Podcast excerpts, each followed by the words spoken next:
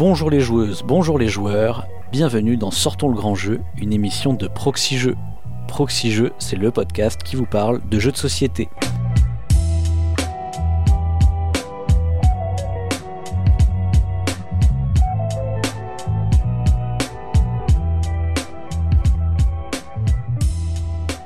Je suis le pionfesseur et pour cette première émission de l'année 2023, je suis comme d'habitude accompagné de mon comparse de toujours, Cyrus. Salut Cyrus. Salut pionfesseur. Prêt à attaquer une nouvelle année de grands jeux? Eh oui, tout à fait prêt. Ça, fait, ça me fait plaisir hein, d'attaquer cette nouvelle année avec euh, oui. Sortons le grand jeu. Carrément. Et ce qui nous fait plaisir aussi, c'est qu'on reçoit des dons de la part de nos donateurs et donatrices sur Utip Et sur euh, PayPal aussi parfois. Donc euh, évidemment, on vous remercie.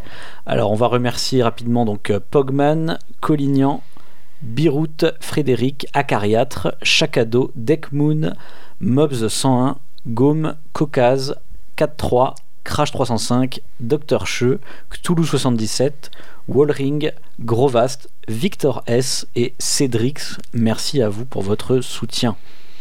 Et nous remercions également notre sponsor, la Caverne du Gobelin. La Caverne du Gobelin, ce sont quatre boutiques à Nancy, Metz, Pont-à-Mousson et Thionville, tout équipées d'un café-jeu. C'est aussi et surtout une boutique de vente de jeux de société en ligne sur cavernedugobelin.com. On vous le rappelle, euh, Sortons le grand jeu, donc c'est une émission qui va vous parler de grands jeux de société, du moins ce que nous on estime être des grands jeux de société, des jeux qui ont marqué euh, l'histoire du, du milieu. Et on va euh, parler également donc euh, des auteurs du jeu, d'autres jeux qui ont été inspirés par ce jeu ou qui l'a lui-même inspiré, Mm. tout ce genre de trucs. Ou qui l'ont lui-même inspiré. C'est pas ce que j'ai dit? Non. c'est pas grave. Et donc, avant de commencer à parler du jeu d'aujourd'hui, je te propose qu'on fasse comme d'habitude un petit retour sur les commentaires de l'émission précédente. Émission précédente qui parlait de Small World slash Vinci. C'est un petit peu à fait. le, le même jeu. hein. Donc de Philippe Keyaert. J'ai toujours pas appris à, apprendre à prononcer son nom depuis la dernière fois. Euh, En tout cas, il n'est pas venu se plaindre euh, sans notre prononciation dans les commentaires, c'est déjà ça. ça veut dire que c'est sûrement la bonne. Euh, effectivement, donc on a eu euh, 19 commentaires quand même. C'est ce pas est mal. plutôt une bonne moyenne pour les sortants de grands jeux. Alors on a tout d'abord Zespios qui euh, nous cite euh, Imperial comme euh, jeu qui utiliserait la notion de déclin. Moi j'ai jamais joué à Imperial. Euh, moi non plus, mais je sais que ça utilise un, un peu le truc en mode. euh, moi, ça me fait plus penser à des 18xx, tu vois, où il y a plusieurs factions et tu vas investir dedans, puis elle va devenir faible, donc tu vas l'abandonner et investir dans une autre. J'ai l'impression que c'est un peu plus comme ça, mais, mais effectivement, ça, ça, ça y ressemble et je pense qu'on pouvait totalement y penser à l'époque parce que euh, Imperial, ça reste quand même un jeu de conquête aussi, quoi. Ouais. C'est ce côté-là. Ensuite on a Kinarm qui nous cite euh, Europa Universalis comme un ascendant potentiel. Euh, il dit qu'il a aussi un, un système de déclin qui est plutôt scripté par le jeu euh, d'après ce qu'il nous dit. Ouais, en, en fait, apparemment, le jeu, par moment, il va faire que certaines factions sont plus faibles que d'autres, quoi. Mais c'est plus, c'est plus scripté par le jeu que décidé par les joueurs, quoi, on va dire. Mhm. Le Ouais. moment du déclin. Un, un- un- un événement en gros qui ferait que les, les nations deviennent moins. Moins Forte. Voilà, ouais. ouais. C'est- Et ça, ça a l'air d'être plus wargame aussi, il avait dit, hein, plutôt que jeu, euh, jeu de conquête, comme on avait fait un petit peu le distinguo.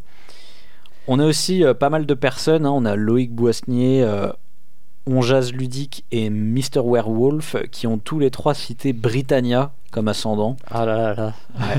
Alors, Alors, on, a, on- on a raté le coche parce que en plus il est dans la description BGG du jeu.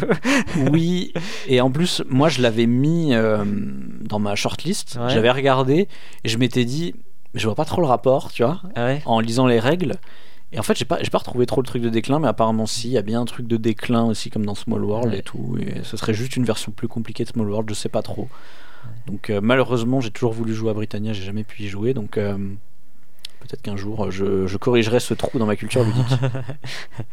Ouais voilà. bon. Euh, ensuite il y a Delot qui, je sais pas comment, ça- comment ça se prononce, désolé ton pseudo, Delot, euh, qui nous cite Northgard Uncharted Lands comme un descendant cette fois-ci, Mm. on bascule de l'autre côté. Effectivement, c'est un 4X hein, assez, assez léger. J'ai eu l'occasion d'y jouer il y a pas très très longtemps. Qui vient d'un jeu vidéo d'ailleurs, hein, il me semble bien. qui est inspiré d'un jeu vidéo, ouais. Mm. Mm. mais que je ne connais pas pour le coup. Mais toi, t'as joué à la version jeu de société. Oui, c'est ça, oui, j'ai joué au jeu de société. Je confirme effectivement que c'est un 4X. C'est bien un 4X. Et que du coup, bah, il y a bien une part de concrète euh, dans, le- dans le jeu. Mm, mm. Après, il y a Acariatre qui nous a laissé un commentaire, euh, plutôt cette fois-ci sur les analyses mécaniques. Il disait qu'il trouvait ça dommage en fait qu'on passe si rapidement sur la mécanique de déclin, puisqu'en fait on s'est plutôt focalisé sur le jeu de conquête. C'est Et lui, ça lui évoquait en fait deux choses, euh, notamment les jeux que lui il appelle à pivot stratégique. Ouais. Euh, C'est-à-dire des jeux où à un moment de la partie, tu dois faire un choix qui va complètement changer ton axe stratégique ou ton, ton rythme de partie d'une manière ou d'une autre. Alors lui, il cite par exemple euh, des jeux comme Seven Wonders Duel, où euh, tu peux dire, tiens, je fais le militaire, puis d'un coup, tu dois t'arrêter parce que, je sais pas, tu peux plus le faire, donc tu dois soudainement changer de stratégie.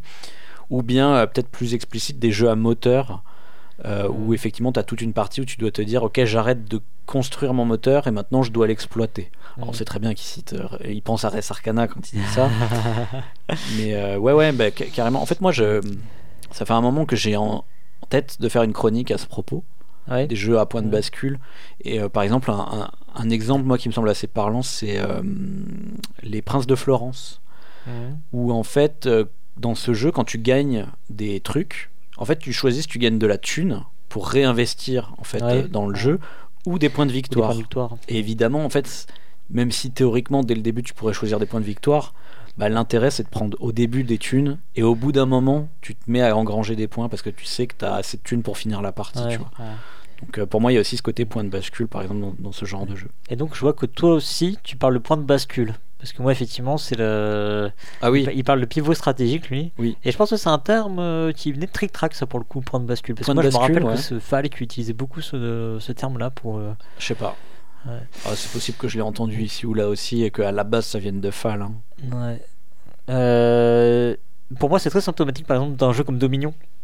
Où euh, bah, Oui. euh, le but c'est de, de, de choper quand même des points euh, via les provinces, sauf que ces cartes-là elles te servent à rien. donc C'est ça, donc tu es obligé de les investir le plus tard possible, et à, ça, à ouais. partir du moment où tu commences à le faire, tu es obligé de t'y investir un petit peu jusqu'à la fin de la partie.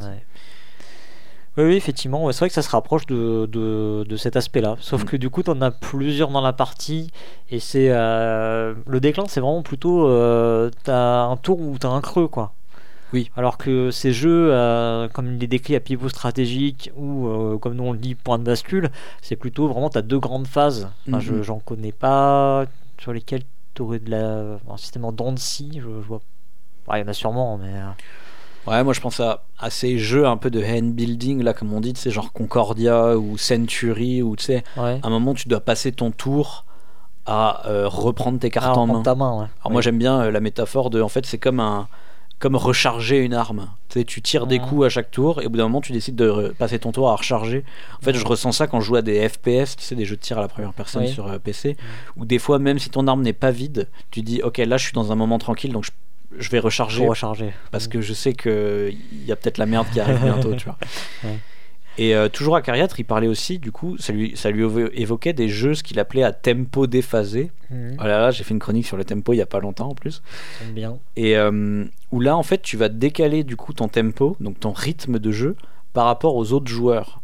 Alors lui, il cite des exemples comme Everdell, où là, c'est assez parlant, puisqu'effectivement, t'en as qui sont carrément dans une autre saison par rapport à d'autres, ou euh, Great Western Trail, alors je pense qu'il pense aussi à Maracaibo par extension, Mhm. ou ah non pas Maracaibo non ça marche mieux sur Great Western où effectivement une fois que tu arrives en ville tu passes un tour de jeu où tu vas rien faire donc là il y a un peu ce côté justement euh, comme on disait là jeu où tu recharges pendant un tour quoi et ensuite tu es reparti en bas du plateau et tu repars pour euh, pour un tour de cadran quoi on va dire je sais pas comment dire mais ça, ça fait un peu comme une roue qui tourne Mhm. Ouais. une fois que tu arrives en haut tu reviens au départ tu vois Mm. Bon après je sais pas si tu te déphases tant que ça en fait en termes de rythme dans Great Western tu vois mais Everdell pour le coup ça marche mieux je pense je sais pas s'il y a beaucoup d'exemples comme ça mais en tout cas ouais c'est intéressant de voir qu'effectivement dans Vinci bah, tu seras décalé il y en a qui passent leur tour pendant que d'autres jouent et des fois ça va se redécaler et ça reviendra ce rythme Ouais. Effectivement, en tout cas, il y y a des similitudes dans le, dans le feeling. C'est vrai. tout à fait ouais après, après il y a euh, le pion fesseur C'est qui celui-là? Celui-là, il met tout le temps des commentaires, vraiment, il est chiant. Oui, alors je me suis mis une, une petite aide-mémoire juste pour dire que, entre temps, j'ai trouvé que sur BGG, enfin, du moins sur euh, Building Blocks of Tabletop Game Design, donc le, le livre euh, qui a inspiré les mécaniques de BGG. Il y a une mécanique qu'ils appellent Alternate Removal, donc euh, je sais pas comment on pourrait dire, euh, suppression alternée, un truc comme ça. Euh, pour désigner ce fameux système de combat où euh, chaque, chaque joueur va retirer une de ses unités chacun à son tour. Enfin, on retire une unité chacun jusqu'à ce qu'il n'y ait plus qu'un joueur sur le territoire.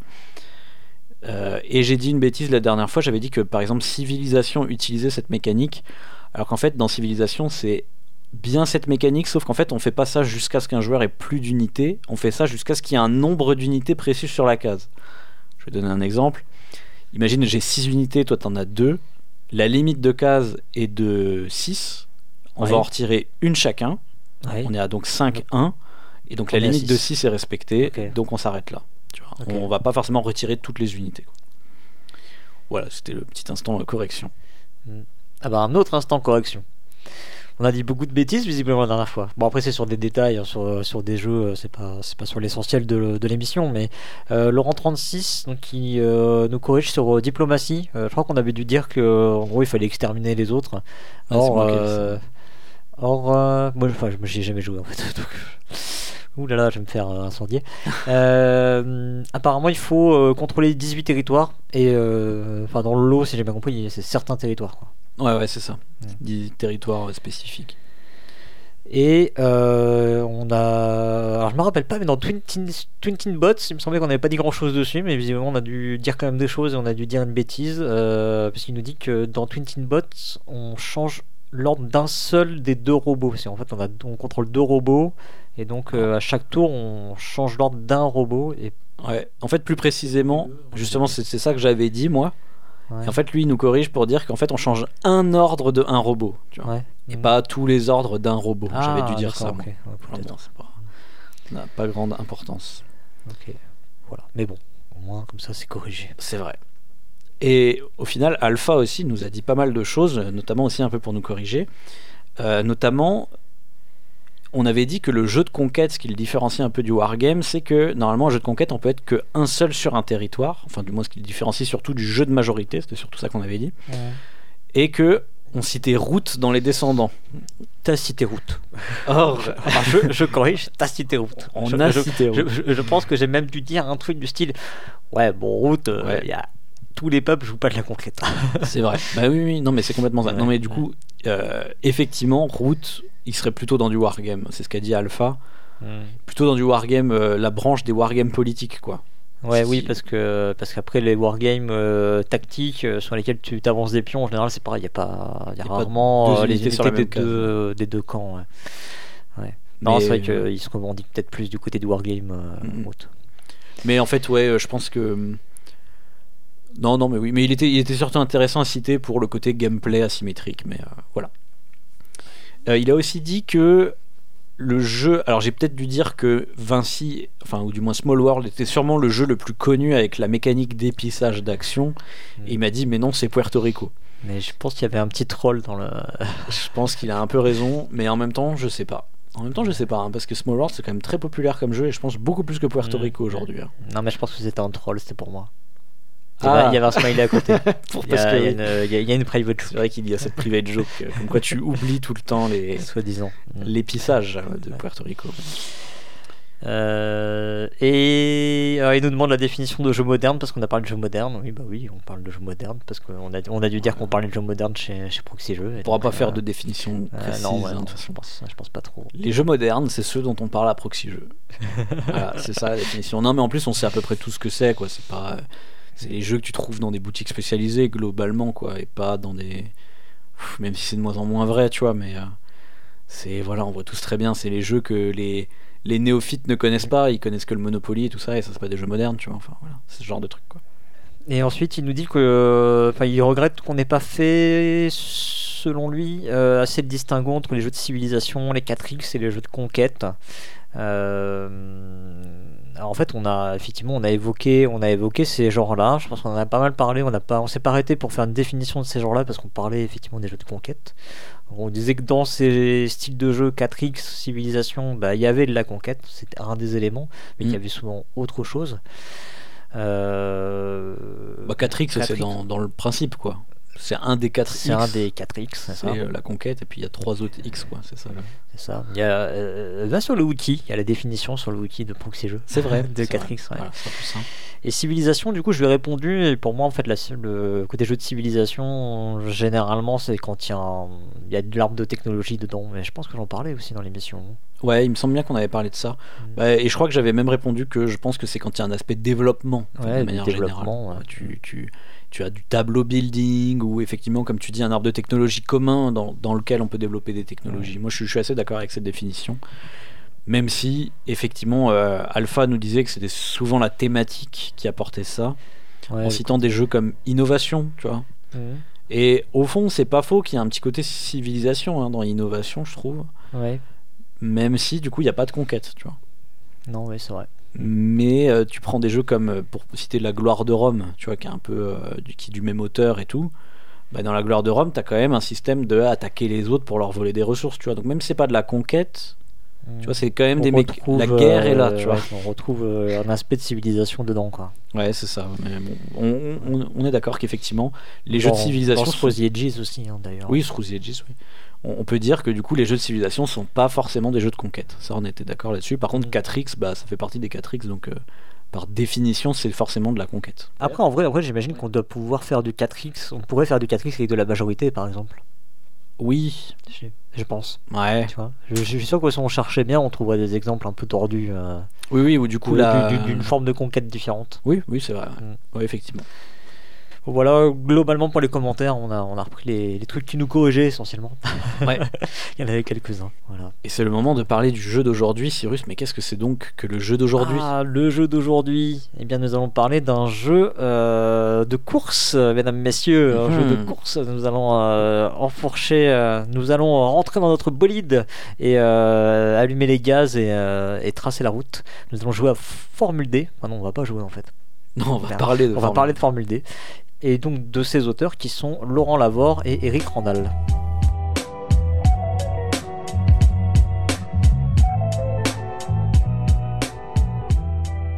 Alors, donc Formule D, c'est un jeu de Laurent Lavore et Eric Randall. C'est un jeu qui est paru en 1991 chez euh, Ludo Délire et qui était illustré à l'origine par Bernard Bittler. C'est un jeu qui se joue de 2 à 10 joueurs à partir de 12 ans et euh, pour des durées de partie annoncées de 120 minutes.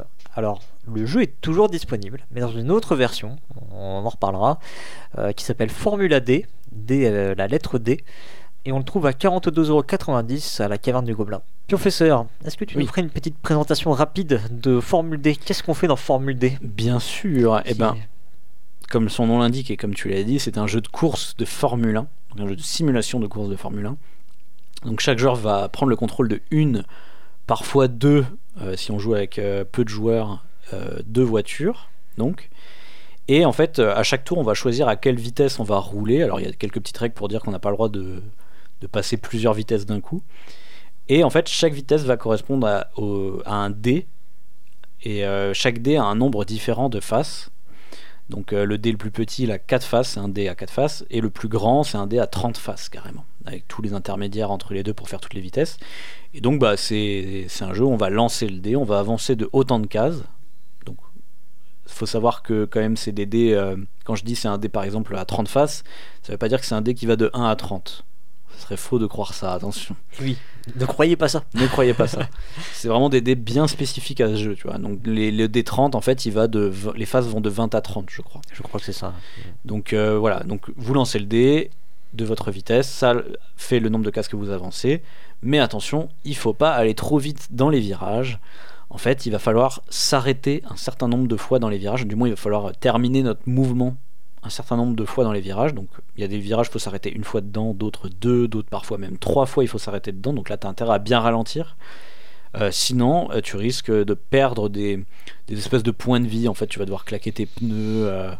euh, en fait, tout le truc, c'est qu'il peut y avoir pas mal de, de caractéristiques de ta voiture qui peuvent être endommagées. Et du coup, durant la course, tu vas pouvoir faire des accrochages contre d'autres joueurs. Donc, casser ton moteur, faire des têtes à queue, des trucs comme ça. Il y a pas mal de règles. Et en fait, je reste assez vaste là-dessus parce qu'en fait, t'es pas obligé de jouer avec toutes ces règles-là. C'est vrai. C'est un jeu un peu avec des, des modes de simulation et selon à quel niveau de simulation tu as envie de te mettre, tu peux rajouter euh, des conditions météorologiques, euh, voilà, des choses comme ça. Euh, le fait de devoir faire deux tours et tu devras faire un arrêt au stand, des choses comme ça. Euh, voilà, donc il y a plein de petites options comme ça, mais euh, l'idée de base est relativement simple au final. Ouais, carrément. Alors, là c'est la description du jeu, mais ça ne nous dit pas pourquoi est-ce que ce jeu est important dans le milieu ludique, Cyrus. Eh oui, pourquoi, euh, pourquoi on parle de ce jeu aujourd'hui Euh, Donc, euh, comme d'habitude, on commence à bien connaître l'émission. Si vous êtes fidèle, vous savez qu'on va d'abord parler des faits. Et euh, pour ça, on va parler des prix par exemple. Alors, c'est un jeu de 1991, pas beaucoup de, de prix dans son escarcelle. Euh, on a euh, en 1997 euh, un prix du meilleur jeu traduit. Donc voilà, on va faire un peu pas mal ça. Qui est dans je ne sais plus quel pays d'ailleurs, c'est le, le Luca, le, le prix Luca. Je, je me rappelle plus, j'avoue, j'ai je suis pas allé rechercher. Euh, ensuite, on a euh, on a des Golden Geek Awards, euh, donc c'est le ça c'est des prix qui sont donnés par le site Board Game Geek, le site américain de référence. On a des nominations à ce prix en 19 en 2009, donc c'est sur la réédition. du jeu voilà ce genre de choses bon on n'a pas on n'a pas grand chose quoi hein. il faut, faut bien être honnête c'est pas un jeu qui est couvert de, de laurier Euh, pourtant c'est un jeu qui aujourd'hui encore se classe à la 599e place du classement BGG et euh, sur le site de Trick Track euh, qui est qui est encore vivant malgré que malgré que Trick Track se soit arrêté Au moment où on enregistre. Ouais, au moment où on enregistre en tout cas. Il y a ce fameux classement des jeux cultes et il est 56e dans ce, dans ce classement. Donc on voit que c'est un, c'est un jeu qui a marqué la communauté française en tout cas. Bah, faut dire que c'est des auteurs euh, français quoi. Donc, Exactement, ce sont des auteurs français. Euh, c'est un éditeur à l'origine de Ludo Délire qui est un éditeur français. Euh, et euh, ça, joue, ça joue pas mal, je pense, sur le, le capital euh, sympathie qu'on peut avoir euh, envers ce jeu, du côté, de, du côté de la France en tout cas. Euh, donc on l'a déjà dit plusieurs fois, il y a plusieurs éditions de ce jeu. Donc en 1991, on l'a dit, c'est Ludo Délire. Euh, puis le jeu a été repris par euh, Descartes. Alors là, j'ai eu des infos contradictoires parce que BGG indique une édition de Descartes en 1991, mais a priori, je, ne pense pas que ce soit le cas. Il y a une page Wikipédia qui dit euh, que cette édition Descartes c'est 1996 et je pense que c'est plutôt ça parce qu'a Mhm. priori Ludo Délire s'est éteint et a récupéré enfin Descartes a récupéré une partie des licences. Ou peut-être toutes je sais plus. Bon bref en tout cas ça doit être euh, dans ces eaux là en 1997 le jeu est repris chez Eurogames donc qui est un éditeur euh, européen mais j'ai enfin je crois qu'il y avait je crois qu'ils avaient pignon sur rue en France j'ai un, doute mais euh, le jeu est rebaptisé Formula D mais c'est D, D E, donc le, vraiment le D, euh, l'objet quoi. Mm. Euh, donc autant la première édition était uniquement française, autant celle-ci, euh, le jeu est paru dans une dizaine de langues. Euh, en gros, il a été diffusé en Europe. C'était un peu le, le camp de base de Eurogames. qui était bien nommé, quand même. ouais, c'était- ils étaient bien nommés, mais du coup, ça les a bloqués hein, sur l'export international. Et on peut dire quand même que Formule D est extrêmement bien nommé aussi. Oui. Genre tu comprends immédiatement que c'est de la Formule Ouais, 1 avec complètement, des dés. hein. Ouais, ouais, c'est évident du coup. C'est trop bien. Mais tout, mais tout ce jeu n'est qu'évidence. On, on- on- on va avoir l'occasion d'en parler. C'est vrai. Et donc enfin en 2008, Formula D. Donc c'est l'édition qu'on trouve toujours aujourd'hui et Formula euh, donc euh, comme euh, comme Formula D le précédent, mais cette fois-ci le D c'est que la lettre D. Comme euh, plutôt là, je pense que le clin d'œil c'est plutôt euh, euh, Formule 1, Formule 2 euh, et donc du coup Hmm. Voilà, là c'est lettre. C'est comme euh, si c'était plutôt euh, anglo-saxon, j'ai l'impression, genre Formula G, tu vois. Ouais. Pour, Mm. pour, pour enlever le côté D, D, E, tu vois, qui était trop franc. Bah, du coup, qui était, ouais, mm, ouais, clairement. Mm. Voilà, donc ça, c'est Asmodée euh, qui reprend euh, en 2008. Euh, et le jeu est paru en une dizaine de langues, là encore. Mm. Le jeu a eu des extensions. Alors là, beaucoup. beaucoup, beaucoup. Alors, alors en fait, si on, si on regarde sur BGG, on en voit déjà pas mal, mais en Mm. vrai, euh, BGG est assez loin du compte. Euh, C'est-à-dire que hum, pour Formule D, la toute première version, on trouve 14 extensions euh, dans lesquelles il y aurait, il y aurait 13 circuits et un mode championnat.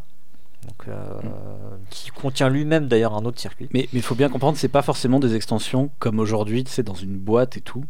Les extensions, en fait, c'est juste des circuits, c'est Oui, juste, des- ça, c'est ouais. juste des Mm, plateaux mm. qui étaient dans du cellophane, en fait. oui, oui, exactement. Mm. Donc t'achetais juste des circuits, juste des plateaux alternatifs, quoi. Mais d'ailleurs, je crois que même aujourd'hui, euh, on trouve des plateaux euh, comme ça. Il y a peut-être un bout de carton autour, mais euh, Mm. je crois qu'il n'y a pas plus. hein. Ouais, ouais, bah ouais. Euh, et donc Formula D, qui était la version, euh, la version d'après, là on arrive à 46 extensions référencées sur BGG. Donc c'est 46 boîtages, et dans lesquels il y a euh, donc euh, 45 boîtages de circuits, et dont la plupart en fait c'est deux circuits. Donc euh, vous imaginez déjà, euh, on doit arriver dans les 60-70 à peu près circuits. Et il y a encore le mode championnat.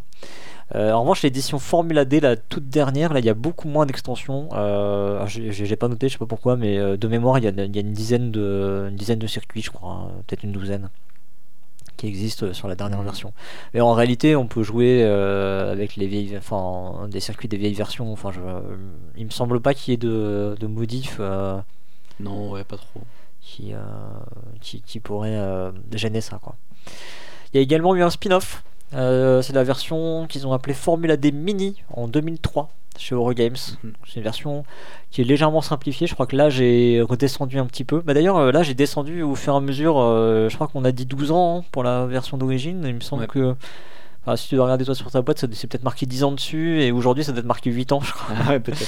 Ils ont euh, parce que bah, comme tu l'expliquais dans la présentation, en fait ils ont modifié euh, certaines règles pour alléger des choses. Donc le, le jeu d'origine était plus simulationniste. qu'il ne- Bah, déjà, dans le Tu form- peux encore jouer avec ces règles-là. Ouais. Elles sont proposées dans le dans les règles, mais il y a aussi la version euh, simplifiée entre guillemets. Oui, c'est ça. En fait, même le jeu de base, il aurait pu être joué, je pense, à partir de 8 ans, tellement. euh, Mhm. si tu enlèves toutes les règles euh, simulation- simulationnistes à la con, tu vois, tu, Mhm. tu te retrouves avec un jeu ultra simple. Après, le Formula D Mini, il y a quand même plus le D30, quoi. il y a plus des 30, il y a plus que 5 Ça, vitesses. c'est- vrai, c'est vrai. C'est un peu décevant. Bah, du coup, les, le- les deux circuits qui sont dans la boîte, ils sont aussi adaptés. C'est-à-dire qu'il n'y a, y a pas Oui. vraiment besoin de. Tu, tu l'utiliserais pas, quoi. Ouais, voilà. ouais. Ouais, effectivement. Euh, et puis, euh, bah, on peut noter aussi plein d'autres petites choses autour de, de Formula D. Euh, c'est un jeu qui, bah, déjà, je l'ai dit, a le droit à sa page wiki, ce qui n'est pas vraiment le lot commun de, des jeux de société. Donc, il a sa petite page wiki. Euh, et j'ai trouvé sur BGG. Un, donc il y a, y y un type qui a référencé tout un tas de circuits et il en a plus de 300. Donc euh, Fait par 300 des- visuels de. Oui oui alors il y a, y a, il y a- je sais même pas si oui je sais pas s'il y a les officiels dedans s'il y a les visuels des officiels mais c'est possible. Bon, je- Vous doutez que je suis je me suis pas amusé à parcourir les 300. Voilà. Ah bon? Ok. Mais oui, il y a voilà, plein- il y, a plein de euh, fans qui aiment bien créer leur propre circuit de, Ah ouais, c'est ça exactement. Mm. Euh, Il y a une fédération française de Formule D. Euh, mais le site, euh, le site est mort, je crois. Je sais plus. Euh, non, le site existe encore. Ils ont encore, ils ont dû payer encore les. Ouais, ouais, il est encore Euh, actif. Enfin, en même temps, c'est un site en .free.fr, donc euh, je pense que ça coûte, euh, ça doit coûter rien. Mais, mais les dernières infos, je crois, elles datent d'il y a quelques années. Ouais. je sais plus, genre 2014. 2015 ou 2014. ouais. 2014. Ouais, dans ces eaux-là. Et euh, il y a eu une version online. Figure-toi, j'ai découvert ça aussi. euh, Ok, vraiment, ouais. Il y a une version online qui a été créée par un certain Frédéric Boniface. Euh, dans les années 2008-2009, euh, enfin, ils en parlaient en 2008, mais c'était peut-être une annonce pour 2009. Euh, voilà, qui, qui a fonctionné quelques années et puis qui s'est visiblement éteint. Et euh, bah, j'ai découvert qu'il existe toujours une communauté euh, relativement active sur Formule D. Il y a toujours des gens qui s'organisent des, des tournois, des Open, des, euh, voilà. il y a un groupe Facebook si ça vous intéresse, Trop Formule stylé. D. Et il y a, des, il y a- il y a des, des infos qui passent par, par là. Moi, moi franchement, ça m'étonne pas. hein. Mm. C'est un jeu qui a. Tu sais, c'est comme Mémoire 44, dont on avait parlé Ouais. dans un autre certain Mm. grand jeu. Je sais qu'il y a des tournois, il y a des trucs comme ça de Mémoire 44. tu sais, C'est des jeux un peu cultes comme ça, tu Mm. vois. Ouais. Qui ont réussi à, à fédérer des joueurs autour de autour d'eux Mm. et à maintenir une communauté. euh, Enfin, en gros, c'est une communauté qui se maintient euh, toujours. Quoi. Mhm. C'est assez impressionnant. Donc c'est vraiment, euh, c'est vraiment un jeu qui est, je pense que c'est un jeu qui est très ancré comme dans la culture des, des joueurs et joueuses. Je Ouais. sais pas si, en Français, cas, en tout cas. au moins français, ouais, ouais, Mhm. c'est clair. Je, je serais quand même très très étonné que parmi les gens qui vont écouter cette émission-là, il y a- euh, il y quelqu'un qui connaisse pas du tout Formule D. Ouais, ouais. Après qu'il n'y ait pas joué, ça c'est ça, c'est possible. hein. Évidemment, on peut pas avoir joué à tout, mais qu'ils le connaissent, qu'ils connaissent pas du tout. Et même j'irais jusqu'à qu'ils connaissent pas le principe du jeu, Mm, Ouais. Mm. parce que Oui, ou l'idée en tout cas des, des différents là, ouais. Mm. Je serais, surpris. Mais, euh, mais je prends le commentaire de, la personne euh, qui, euh, qui effectivement nous dit Ah bah non, mais moi je connaissais pas. Je, serais curieux en fait de savoir si c'est s'il y en a. Euh, voilà du coup pour les, pour les faits. Donc, euh, en fait, on n'a pas de. Tu vois, c'est pas un jeu qui visiblement a une reconnaissance critique, j'ai l'impression. Mais... mais en tout cas, euh, c'est un jeu qui a largement fédéré autour de lui. Enfin, on le voit avec euh, ses extensions. Alors peut-être peut-être que c'est un peu facile entre guillemets de faire des extensions euh, de circuits sur Formule D, je sais pas. Mais ce que, ce que j'ai pas dit aussi, c'est que sur tous les sites sur lesquels je suis allé, tout le temps, il y a une rubrique les variantes, tu vois. Ah oui, oui, oui, bien sûr. Donc c'est, c'est- ça montre aussi l'activité qu'il y a autour d'un jeu. Mm. Ah oui, oui, c'est clair. Bon après, je je suis pas sûr qu'il ait pas une reconnaissance critique, tu vois. Je pense qu'il a En tout cas, pas au niveau des prix. pas au Ah. niveau des prix, mais vu que c'est un jeu des années 90, bah Ouais. c'est un peu le le syndrome qu'on constate nous à chaque fois qu'on fouille dans, dans ces vieilles années-là. hein. Ouais. Pour moi, tant qu'on est avant les années 2000, les jeux ils ont peu de prix en général. C'est compliqué. en général. Ouais, enfin, clairement, ça a été compliqué de trouver des choses dessus. Euh, bah, je vous spoil le direct sur les odeurs, on va faire très vite. Euh, Mm. parce que parce qu'on a vraiment rien trouvé. Euh, mais euh, et autour du jeu, moi j'ai cherché dans des vieux magazines pour essayer de trouver des critiques et tout. Je suis, je suis tombé sur une, une critique du Dr Mops que j'ai trouvé plutôt chouette. Je te la ferai lire peut-être à l'o- à l'occasion. Ok, ouais. À côté, il y avait une critique de Dominique Erhardt qui, qui était aux antipodes. enfin, ou alors, j'ai pas compris le, le- le- le troisième degré du, du truc. Ouais, ouais. Et puis après, j'ai trouvé un, un- euh, j'ai trouvé un dossier, par exemple. Tu vois, je suis ah, ça va être cool, hein, tout un dossier, machin, euh, sur l'histoire, a l'histoire du jeu et tout. En fait, euh, il y avait euh, quatre pages de description des règles. Je pense que dans les règles, les, les règles elles tiennent en moins, en moins, en moins de lignes. Quoi. Ah ouais, ouais. Eux, ils faisaient déjà du, du blogueur influenceur euh, comme aujourd'hui, quoi. Ouais, j'ai été un peu, été un peu déçu. Bon, voilà, bref. Donc, euh, bref, on va, bon, on va passer à la partie analyse du jeu. Je pense euh, là, en revanche, euh, comme euh, c'est du, contenu que nous on crée, j'ai envie de dire, bon, bah, On là, va pouvoir on, on a de la décortiquer à matière, fond. on va pouvoir se, on va pouvoir se lâcher. C'est parti.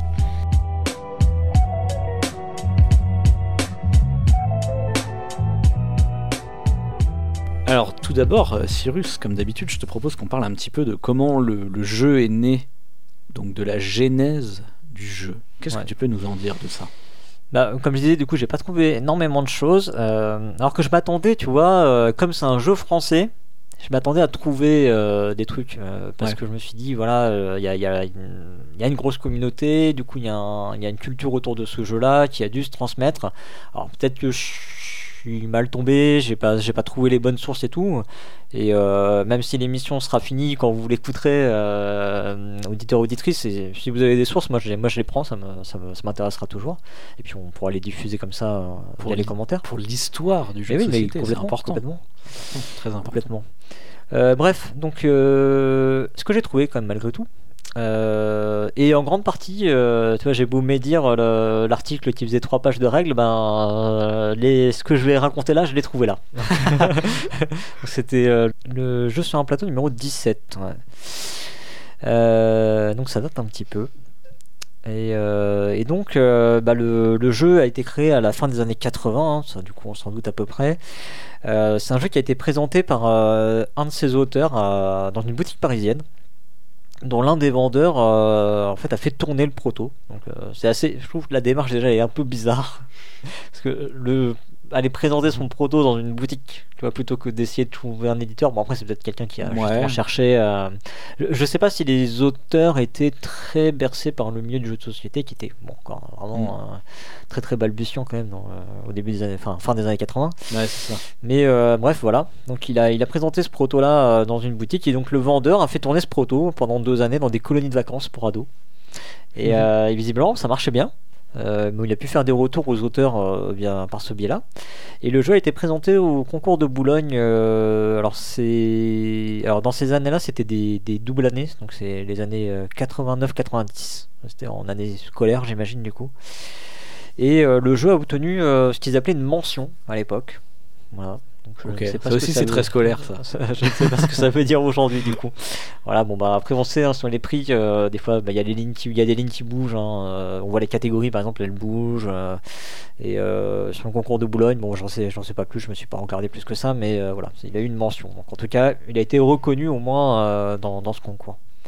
Et donc en 1990, Ludo Délire euh, décide d'éditer le jeu. Alors apparemment, ils étaient pas méga méga confiants. Euh, Il faut quand même se dire qu'à l'époque, c'était pas non plus des. On part pas sur des très très gros tirages. hein.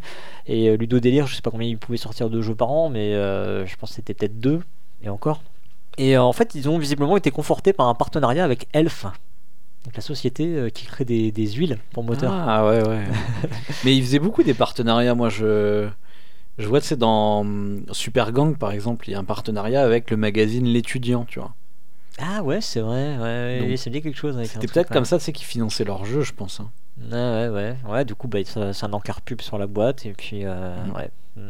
Donc voilà, donc c'est comme ça que le jeu est né donc dans les années 90. Et euh, bon ensuite, euh, ce que j'ai expliqué, hein, Ludo Délire euh, a disparu euh, au milieu des années 90. Là que ça a été repris par, par Descartes.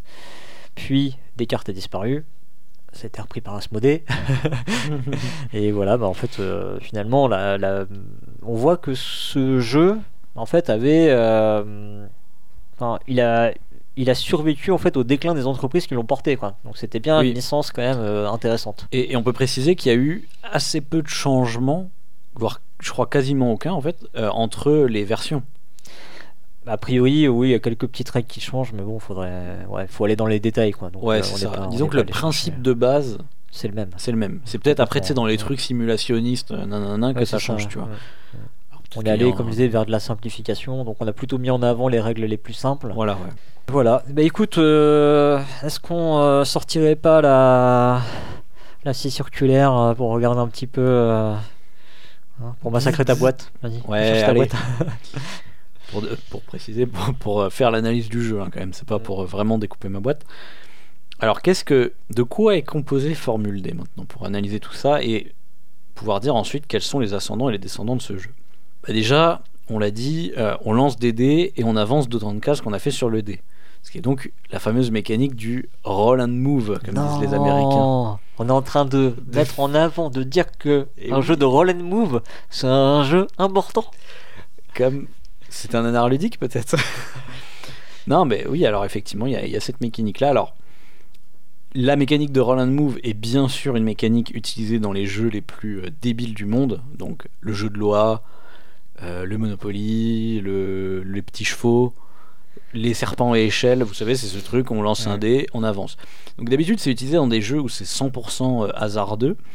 Et en fait, ce qui est bien dans Formule D, c'est qu'il y a deux mécaniques qui vont rendre cette, euh, ce principe intéressant. C'est bah, déjà le fait qu'on choisisse quel dé on lance directement, avec cette mécanique de vitesse. C'est que déjà il y en a plusieurs en vrai. C'est que le choix du dé déjà, premièrement, donc il y a des choix.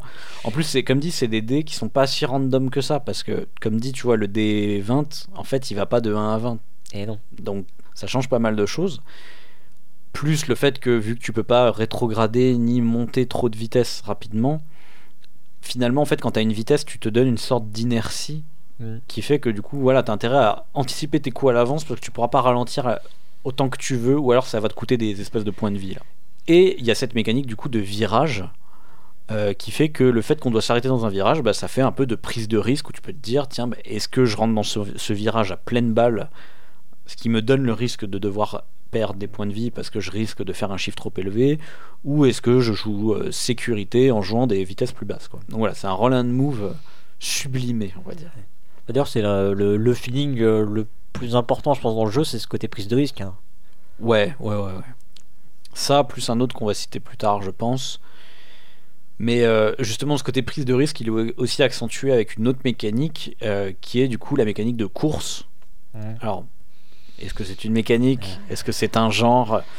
Euh, Parce qu'en fait, la mécanique de course, on peut l'entendre euh, dans un sens, j'en avais parlé dans une de mes chroniques, euh, la différence entre les jeux de course et les jeux avec un nombre de tours fixe, quoi. Tu vois, où, là, où on sait qu'on va jouer 4 tours de jeu et à la fin, celui qui a le plus de points de victoire qui gagne, tu vois. Et à l'inverse, il y a des jeux de course comme bah, Race for the Galaxy, tiens. Non, c'est pas vraiment un jeu de course en plus. Même s'il y a Race dans la. Ouais, dans même s'il y a Race dans le titre, mais, mais des, ces jeux où. euh, en fait, Race for the Galaxy, c'est un, un jeu où la partie est déclenchée par les joueurs. C'est ça la qui est différent. De, ouais, la fin est déclenchée. là. Mais t'as pas forcément gagné. Alors que dans les jeux de course, on imagine souvent que la fin est déclenchée par les joueurs et t'as gagné, tu vois. Mm, ouais. Moi, je pense à Maharaja, c'est le seul jeu qui me vient en tête, je sais pas pourquoi, mais il y a sûrement plein d'autres jeux comme ça. Tu vois, genre le premier à X a gagné. Euh, Living Forest, pour prendre un Mm, exemple récent. ouais. Voilà, Mm. Dis les premiers exemples. Splendor, effectivement. Splendor, voilà, des jeux comme ça. Ça, c'est aussi des jeux de course. Mais là, on parle vraiment de la course, euh, Pas de, cour- de, de course sur circuit en fait. voilà, de la course sur un circuit exactement. Donc, tu as un véhicule et ton but, c'est d'être le premier à atteindre la ligne d'arrivée et Ouais. ça va déclencher la fin, souvent. Un véhicule qui peut être tes pieds. hein. Qui peut être plein de choses, mais voilà. Ouais. Non mais c'est juste pour dire, voilà, c'est pas, enfin, le terme véhicule est pas, est pas forcément à prendre au premier euh, degré quoi. Ah, c'est ça. Après, de toute façon, il y a toujours des twists et des trucs comme ça. Mais non mais je pense que, enfin, en course sur circuit, euh, je pense que les gens, les gens voient bien. En gros, il y a, hum, voilà, il y a, il y a un circuit à boucler quoi. Et il y a- du coup, il y a un côté spatial, quoi. C'est ça exactement. ouais. Il y, a Et- une, il y a une matérialisation spatiale de, il y a, il y a du déplacement. Il faut arriver, aller d'un point A à un point B. Le premier qui passe la ligne, donc le point B, gagne la partie. Ça. Après, bon, il y aura, voilà, c'est les- l'essence du truc. hein. Après, il y a des, des trucs qui twistent un peu tout ça, mais euh, Et c'est ce qui, comme je disais, va sublimer la, la prise de risque, puisque du coup, ça va te forcer à aller plus vite que les autres, puisque tu te sûr. compares aux autres. Mm. Et donc, il y a cette mécanique, je sais pas comment on appelle ça, mais de, de pousse au risque, je sais pas comment dire, mais euh, pousse au crime. pousse au crime. voilà, tu dis ça souvent, toi, pousse au crime. Où euh, effectivement, si moi j'ai pris un virage à pleine balle, bah, peut-être que les autres vont me suivre, parce que si je Ah, réussis, sinon, t'es largué. Bah, les autres vont être largués, tu vois, dans la course. Ouais. Alors après, il y a toujours des moyens de, de se rattraper et tout si Ouais. il s'avère que ma bagnole explose, mais oui, oui, mais du coup, ça dépendra plus de, de, enfin, ça, si toi t'es parti, ça va plus dépendre de moi en fait. Ça va dépendre de, de- du fait que toi tu te plantes. Vrai, Donc, si je veux avoir encore un peu de prise sur le truc, je suis obligé de te suivre. ou d'espérer que je me plante. Oui, mais du coup, Ce j'ai qui, pas, est, de prise, ce j'ai qui pas est- de prise ce qui est encore une prise de risque Ouais. en fait, tu Ouais. vois, de se dire Ouais. ah je parie sur le fait que tu te plantes, tu Ouais. vois. C'est une forme de pari, moi je pense. Ouais. Tu vois. Ouais. Donc voilà, toute cette mécanique de course roll and move, c'est c'est cette oscillation entre est-ce que je vais vite ou est-ce que je, je- je joue safe quoi. Après, ce qu'on peut dire aussi, c'est qu'il y a vraiment une dimension de simulation. Euh, c'est une simulation de course sportive, on le voit avec. euh, donc, ça, va être matérialisé par euh, effectivement nos pneus qui peuvent éclater, par notre moteur qui peut exploser, par notre carrosserie qui peut partir en cacahuète, etc. etc. Et donc, il y a une notion de point de structure, en gros, on va, le dire comme ça de façon générique, qui, vont être grévés dans la partie selon ce qu'on va faire. Quoi. On peut jouer dessus pour, pour tenter de, de- de- d'amortir euh, nos, nos petites erreurs. Quoi. Oui, c'est les, les- les trucs qui vont nous permettre de, de gérer un peu le risque quoi des fois. C'est ça. Mais mais Bah, d'ailleurs, euh, en fait, c'est, la, la composante qui te permet de prendre des risques. Parce Oui. que si tu étais si tout le temps au coup près, euh, en fait, tu, tu prendrais peut-être jamais de risque. Quoi. mais pour moi c'est pas forcément marge de manœuvre. c'est pas forcément la partie simulation ça. En tout cas la, la partie simulation bah déjà ce qui est cool, c'est qu'elle est globalement optionnelle. Tu Mhm. peux rester sur le jeu le plus minimaliste du monde. en- Bah, là, là, là, ce que j'ai cité, effectivement, c'est les parties optionnelles. Ouais, voilà. Ouais. Et, et surtout, du coup, même quand tu joues avec tout ça, quand on pense à des jeux de simulation, moi je pense direct à des wargames, tu vois. Et franchement, par Ouais. rapport à des wargames, c'est faut pas avoir trop peur, quoi. C'est très léger dans, dans Ouais, non, clair. ouais. Ça n'a rien à voir. Mais, mais le fait que, euh, en fait, c'est un jeu qui cherche à se rapprocher le plus possible de la réalité. C'est Oui, ça voilà. qu'il faut comprendre. Tout à fait. Et euh, du coup, bah, ce principe de euh, j'ai des vitesses que je peux passer une par une. Parce que, bah oui, en fait, il faut bien comprendre que si tu es en, en pleine course automobile, si tu essaies de passer de la première à la troisième, eh ben, tu vas avoir une baisse de régime en fait. Donc, Mm. euh, donc le- la logique, c'est que tu passes de la première à la deuxième, puis à la troisième, etc. etc. Donc ça va, ça va retranscrire, donc ça va simuler une réalité. Tout à fait. C'est ça le, c'est ça le principe. Et euh, ça, ça a quand même un intérêt qui est fort, c'est que bah, c'est logique. Quand tu simules la réalité, pour peu que tu connaisses cette réalité, c'est hyper logique. en fait. c'est intuitif, c'est intuitif. ça, c'est intuitif. Mm.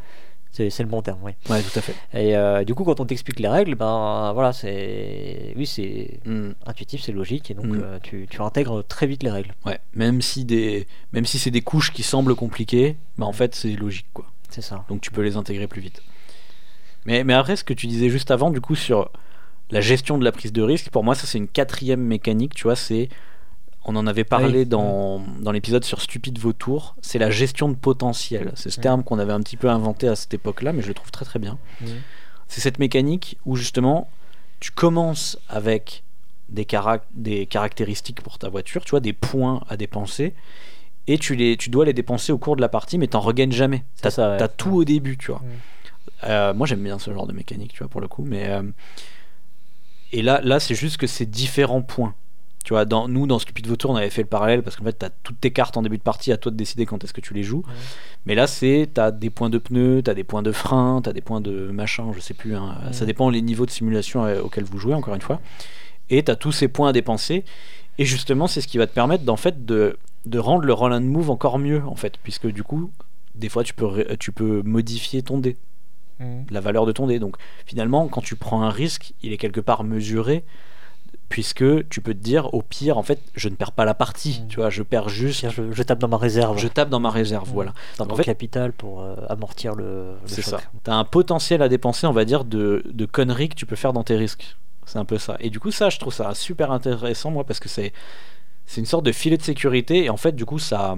Il y en a qui appellent ça gestion du hasard, des fois aussi. Je, je sais pas si tu as déjà vu ce terme-là, mais c'est c'est cette idée que euh, le jeu paraît moins hasardeux, puisque au pire, tu as Mhm. une soupape de sécurité derrière. tu vois. Oui, ce qui permet de, oui, de contrôler le hasard, entre guillemets. Alors qu'en en, vrai- en réalité, tu ne contrôles pas le, tu ne contrôles pas le hasard. Le hasard, il est, il est destiné, mais euh, tu peux rattraper et modifier euh, la valeur euh, fournie. Quoi. Ouais. C'est ça. Donc en tout cas, de toutes ces caractéristiques, nous on va surtout se focaliser sur le fait que euh, Formule D s'inscrit dans le canon des jeux de course et plus particulièrement euh, des jeux de simulation de course sportive. Mais on va observer un petit peu tout ce que tout ce qu'il y a eu avant, tout ce qu'il y a eu après en termes de jeux de course. Et attention, il ne faut pas confondre avec les jeux de parcours. Ah oui, parce, qu'il- parce que pour le coup, il y a vraiment un parcours euh, dans les jeux de, de, de course avec circuit, hein, sur circuit. Mais alors, qu'est-ce que c'est qu'un jeu de parcours Alors, un jeu de parcours, c'est quoi C'est dur à dire. Euh, bah, En fait, c'est un jeu, euh, déjà, il- enfin, généralement, ces jeux de parcours, ils vont être parsemés d'événements. C'est-à-dire que euh, tu vas arriver sur des cases, il va se passer des trucs, tu vois. euh, t'as, des, t'as, t'as ce côté, bah, typiquement le jeu de loi, quoi. Ouais, la, la case sur laquelle tu arrives C'est ça. déclenche un effet. Peut, peut déclencher un effet. hein. Mm. Moi, moi, ce que je pense aussi, c'est que la finalité d'un jeu de parcours, c'est pas toujours d'arriver au bout d'une piste, contrairement à un jeu de course, tu vois. Mm. Ça, ça va peut-être t'offrir un avantage, ou parfois, tu vois, et encore. Mais euh, moi, je pense des jeux comme euh, Fairflixt. Alors, euh, en français, ça a été réédité sous le nom de Toucan Do It C'est ça, ouais. récemment. Où là, on n'en a rien à fiche d'arriver au bout. En fait, le, le principe, c'est juste d'observer vraiment les cases sur lesquelles on atterrit et surtout celles desquelles on va partir, en l'occurrence, dans ce jeu-là. Je pense à Deep Sea Adventure, où là, euh, tu fais bien un parcours. Il- D'ailleurs, il y a un point de bascule dans ce jeu, mon cher Acariat. À chaque manche, il y a un point de bascule. euh, où là, en fait, le parcours, bah pareil, c'est juste pour créer un truc spatial où tu vas aller le plus profond possible pour récupérer Mhm. des trésors. Mais en vrai, tu cherches pas à arriver au bout. Tu vois, T'essaies de revenir. t'essayes de revenir à un moment, mais t'as pas. Mais euh. Si tu vas au bout, Ouais. tu vas perdre quoi. Ah, puis pas surtout l'objectif, c'est effectivement de, de- d'accumuler un, Oui. plus de points. Oui, que... non, pardon, c'est surtout que tu dois pas arriver au bout avant les autres. On s'en fiche là dans celui-là. Oui, oui, tout Voilà. à fait. Là, tu dois bien arriver au bout pour survivre, Oui, enfin vrai. remonter au sous-marin, mais que tu arrives avant les autres, ça ne change rien. Ouais. Je pense à d'autres exemples rapidement. Il y a Luxor, où là tu, incarnes plusieurs personnages et qu'ils arrivent au bout, ça change rien, ça te fait juste plus de points. Et ce qui est important, c'est les cases sur lesquelles tu vas atterrir. Donc, comme tu disais, c'est des espèces d'événements. En fait, c'est des- une Mhm. salade de points. C'est une salade de points, on peut dire. Et je pense aussi au backgammon. Alors, c'est plus contestable ça, parce qu'en fait, le but c'est bien d'arriver au bout, mais en fait, tu as plein de pièces différentes. Donc, le but c'est d'arriver, faire arriver toutes tes pièces. Tu vois. Donc, c'est une course, mais pour moi, t'as pas vraiment le sentiment de jeu de course. Et je pense que les gens pensent plus jeu de parcours quand on dit backgammon. Tu vois. Ouais, bah alors, alors, c'est plus je contestable. dois confesser une deuxième chose, je n'ai jamais joué au backgammon Ah, bah, je et je ne sais pas y jouer, donc du coup je ne, je saurais pas te dire. Euh, T'as déjà joué au Senet Non. Au Pachisi Non. Mince. Bah, aux petits chevaux. Dans les petits chevaux, euh, il y a un petit côté. Dans les petits chevaux, tu dois pas arriver au bout, tu dois faire arriver au bout tous tes petits chevaux. Tu vois. C'est très contestable, on est d'accord. Ouais, ouais, ouais, je pense, euh, mais ouais. Verflix c'était un meilleur exemple. Et enfin, on peut préciser aussi qu'il y a des jeux de parcours où euh, il n'y a même pas d'arrivée en fait dans la piste. où ça va être des pistes circulaires. Et je pense que moi, j'appellerais ça aussi des jeux de parcours, Mm. comme euh, le Monopoly, typiquement, Oui, oui. Mm. ou euh, Colosseum, pour citer un exemple de Monopoly plus moderne, ou euh, Pic Plume. Pic Plume, euh, pour moi, j'appelle ça des jeux de parcours. Tu vois, t'avances sur la piste, elle est circulaire. En l'occurrence, le but, c'est pas d'arriver au bout, mais c'est de dépasser les autres dans Mm, Pic Plume. ouais. Tu vois. Mm. Donc il y a quand même une notion de course, un petit peu, mais. Alors, en euh, fait, il y a une notion de course dans le, même dans les points en fait, parce qu'il faut, euh, c'est le premier qui va récupérer, je sais plus, X points quelque part. À Pic Plume? Oui. Euh, Bah, c'est le les qui plumes des bouffe- autres, quoi. Ouais, c'est le premier qui bouffe euh, Mm. X autres personnes. Ouais, Mm. ouais, ouais, tout à fait. C'est, euh, c'est un objectif de type, de type course. C'est objectif de type course, mais je dirais Ouais. pas que c'est un jeu de course, tu vois. Non. Parce que t'es pas sur un vrai. si- Même Mm. s'il y a une- un parcours, c'est pas vraiment un Bah, là, là, pour le circuit, coup, t'as pas le point A et le point B. T'as pas le point A, le point B, puisque c'est circulaire. Ok, bah voilà, euh, voilà ce qu'on peut dire sur le jeu, le jeu de parcours et donc la, la différence entre le jeu de parcours et le jeu de course sur circuit, ou simulation de course. Euh, on peut peut-être parler du, du thème du jeu. Ouais. Euh, parce qu'en fait, on a quand même un jeu qui est très très intriqué avec son thème. hein. C'est vraiment, euh, c'est difficile d'ailleurs de. Enfin, quand on a préparé cette émission, moi j'avais tendance à dire, ok, en fait, enfin, ce dont on parle, c'est quand même du jeu de simulation de course sportive, quoi. Il y a vraiment ce côté. euh, On peut pas dissocier le jeu de, de son thème. Euh, alors ça pourrait être d'autres voitures, ça pourrait euh, être des motos, Ouais, ah, mais c'est un sport mécanique, ça c'est clair, parce qu'il y a Mm. vraiment ce côté, euh, les vitesses qu'on passe, là, les rapports de boîte de vitesse, euh, et ça on peut pas. euh, enfin, c'est forcément, oui, c'est forcément un truc mécanique, quoi. Je- tu peux pas dire que c'est un cheval, quoi. Ouais. Puis les, les di- il y a plein d'autres choses comme les différences entre les, les vitesses, quoi. Tu passes vraiment de de- d'une vitesse qui va euh, de 4 cases, tu vois, à 30 cases, tu vois. Donc Ouais. les rapports de vitesse, je pense ça pourrait pas être possible avec des motos, tu vois. Donc pour moi, euh, la Formule 1, euh, c'est vraiment euh, un truc qui marche très très bien, tu vois, et qui est très Ouais. logique avec le la mécanique. Bah, de toute façon, le principe de la simulation, c'est ça, c'est de vouloir partir d'une thématique et d'en déduire toutes les mécaniques après, tu vois. C'est ça, ouais. Du coup, bah, du coup, oui, le jeu il est complètement thématique, quoi. Il est Mm. vraiment euh, collé à sa thématique. Et, euh, et je pense que c'est ce qui, c'est ce qui a fait le succès du jeu quelque part, c'est que il est intuitif. Euh, il joue sur des ressorts de comment dire. Enfin, la Formule 1, c'est un côté vraiment. Enfin, il y a tout un groupe de gens qui est passionné par ça. Ouais. Il y a un côté fantasmé aussi de, de, de ce sport. C'est euh, le sport de pointe, euh, le sport automobile de pointe. C'est euh, et on peut pas nier aussi que c'est un sport après bon voilà qui a, qui a tous ses travers etc. C'est la course automobile, ça pollue etc etc. Ouais. Mais c'est aussi euh, c'est aussi un sport qui a amené plein d'avancées technologiques. Et euh, techniques pour Mm. les, les voitures même qu'on peut conduire aujourd'hui hein.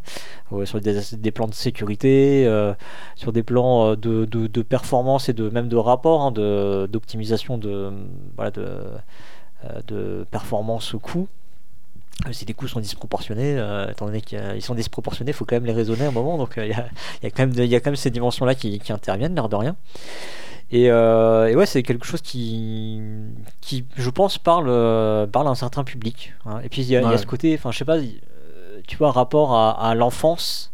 euh, Enfin, tous les enfants aiment jouer à la petite voiture, aux petites voitures. Oui, oui, oui. Et il y a ce petit côté régressif quand tu joues à, à Formula D Ouais, ouais. où tu as envie de faire le bruit de la voiture qui avance. Quand tu as avancé de 20, tu fais. Ouais, carrément. Avec le, le petit bruit qui siffle, hein, de la voiture qui passe. Et, et, et pourtant, tu vois, il y a, y, a, y a quand même ce truc qui est un peu cassé par le fait que bah, quand tu avances de 20, faut que tu comptes les 20 cases, tu vois. Ah oui, oui, bah alors ça, après, évidemment, il y a des. Et, et c'est là que tu retournes dans le travers du simulationnisme, tu vois, Mhm. Où d'un coup t'es, re- t'es de retour dans du mécanique pur parce que euh, ils ont tellement voulu simuler qu'il faut que tu regardes tous les détails sur ta course. Oh putain, attends, alors que sur les 20 cases, je Ouais, traverse ouais. pas une case adjacente à un autre Ouais. pour pas faire un accrochage. Et attends, mais vu qu'il pleut, il se passe. Tu vois, d'un coup, tu te mets à recalculer des trucs. C'est pour ça que moi, à titre perso, je préfère y jouer avec le moins de règles possible Ouais. à Formule D. Moi, je veux la version la plus pure possible du jeu. la plus simple, ouais. Ah ouais, ouais. Mais euh, ça, d'ailleurs, c'est un truc euh, qu'on a du mal à trouver dans les jeux de, de, de course euh, sur circuit. C'est que tu vas pas retrouver la vraie sensation d'une course euh, où tu es au volant de ta voiture, sur l'aspect rapidité, euh, comment dire, sur l'aspect euh, instinct, etc. Parce que t'as- Mm. tous ces jeux-là, bah, c'est des jeux où tu as un circuit, tu avances sur des cases, et donc il y a un moment, il faut compter tes cases, Ouais. et il y a des moments de pause que tu n'as absolument pas dans une course, en, en Oui. réalité. Oui, tu es dans un flow, euh, dans une vraie course, euh, que tu peux pas arrêter euh, comme ça, enfin tu, tu te poses pas, t'es pas là en train de te poser 10 secondes, 30 secondes pour dire ok, ce virage je vais le passer comment?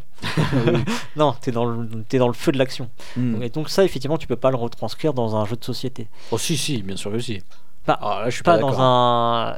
Bah, en tout cas c'est pas ce qu'on retrouve dans ces, Non. dans ces jeux-là. C'est pas ce qu'on retrouve dans, dans ces jeux-là, mais tu pourrais tout à fait le faire. Euh, Moi, quand je joue à Galaxy Trucker, j'ai du stress parce que c'est un jeu en temps réel. Voilà, oui, voilà, ok. Donc il, il aurait fallu juste faire un jeu en temps réel où tu dois calculer des trucs un peu rapidement et puis, Ouais. enfin, du coup, t'as pas le temps de calculer Mm. et tu prends des choix un peu intuitifs, tu vois.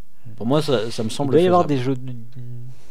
Des jeux de course du coup en temps réel. Il doit y en avoir, j'imagine. Des jeux de course sur circuit en temps réel.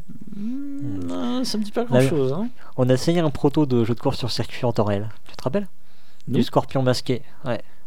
Oh, mais non, mais c'est pas un jeu de, c'est pas un jeu de course sur circuit. Et bah du coup, tu vois, ça change de genre en fait. Non, c'est pour Non une autre raison. C'était un jeu où on, on faisait un tracé sur une feuille. Oui, tout à Pour fait. moi, c'est un Looney Quest-like. Ouais, bah oui, mais du coup, ça change de genre. Alors que bon, euh, Ah. thématiquement et tout, c'est vraiment, euh, on est en train de, de suivre un parcours quoi. Non, mais On n'est pas le- plusieurs le- sur le parcours. on que pas le cœur du jeu n'était pas là. Le cœur du jeu, c'était une communication entre des joueurs où Mhm. tu tenais l'autre euh, par le pouce Ouais, bien sûr. pour faire un joystick. Tu vois. Ouais. Ouais, Est-ce que ça, ça- est-ce qu'on peut trouver un jeu de, de course sur circuit comme ça en- qui, est capable de retranscrire vraiment cette sensation Bon bref voilà. En tout cas, en tout cas effectivement c'est la limite du jeu de, de Formule D, euh, c'est que on n'a pas, on n'a pas ça. Mhm. Euh, ce que je voulais dire aussi c'est que c'est un, j'ai été épaté du euh, du nombre de jeux sur cette thématique, sur la thématique du, du sport automobile, de course automobile. Ah ouais, ouais. C'est impressionnant en fait. BGG il en recense quand même 690 sur ce tag là contre. Euh, je fais un petit, un petit rappel sur euh, le dossier euh, sur le jeu de niche. Il y avait il y a 612 jeux qui parlent de, de chiens. Et là c'est chiens au sens général. C'est pas là je parle bien de course automobile. C'est pas Ouais. juste de course. hein, c'est course automobile. Et euh, donc 612 qui parlent de chiens et 609 qui parlent de chats. Et quand je dis 609 qui parlent de chats, il y a Calico. Ça parle pas de chat, Calico. si. Bah. Ça essaye de parler de chat. euh. Il y a un chat sur la couverture. Tu fais, ouais, enfin, euh, tu fais un, tu fais un plaid quoi. Tu fais un, non, un Calico. Après, euh, est-ce qu'il prend en compte les extensions, tu vois? Parce que si sur les Euh, 690, il y a t'as il y a les 60 euh, trucs de Formule D, euh, voilà quoi. Euh, non, non, non, non, il y avait pas les extensions, je crois. Ok, ouais. Non, mais je J'ai à que vérifier, mais bon. euh, Moi-même assez surpris. hein. Ouais. Parce que j'ai pas l'impression, toi, que ce soit un thème si répandu. Bah, des jeux de course de voiture, il y en a quand même. Après, bien sûr, euh, qui sont encore présents aujourd'hui, il y en a peut-être pas tant que ça, mais euh, Oui, en ça. vrai, il y en avait déjà beaucoup avant Formule, Formule D. Ouais. mm. Et, Oui, plus dans euh, les vieux jeux, effectivement. ouais. ouais. Oui, c'est comme euh, des jeux sur le baseball, il y en a sûrement plein, mais en vrai, Mm, aujourd'hui, hein, tout le monde s'en fout. Et donc, euh, j'imagine que si c'est un, un style qui a beaucoup inspiré les auteurs, c'est qu'aussi, ben, quelque part, euh, dans la population, c'est quelque chose qui, qui, qui- qui doit plaire, quoi. Ouais, ouais. mm. Et donc, on a choisi celui-là. Vous parlez de, de- de course automobile. Bah ouais, mais c'est le meilleur. Non, mais c'est le plus connu, c'est le plus connu, c'est clair. Ok, et ben, maintenant qu'on a vu la thématique, on va passer aux ascendants de Formule D. Là, tant qu'on parlait du passé, euh, on, pas, on va passer donc aux jeux qui ont inspiré Formule D.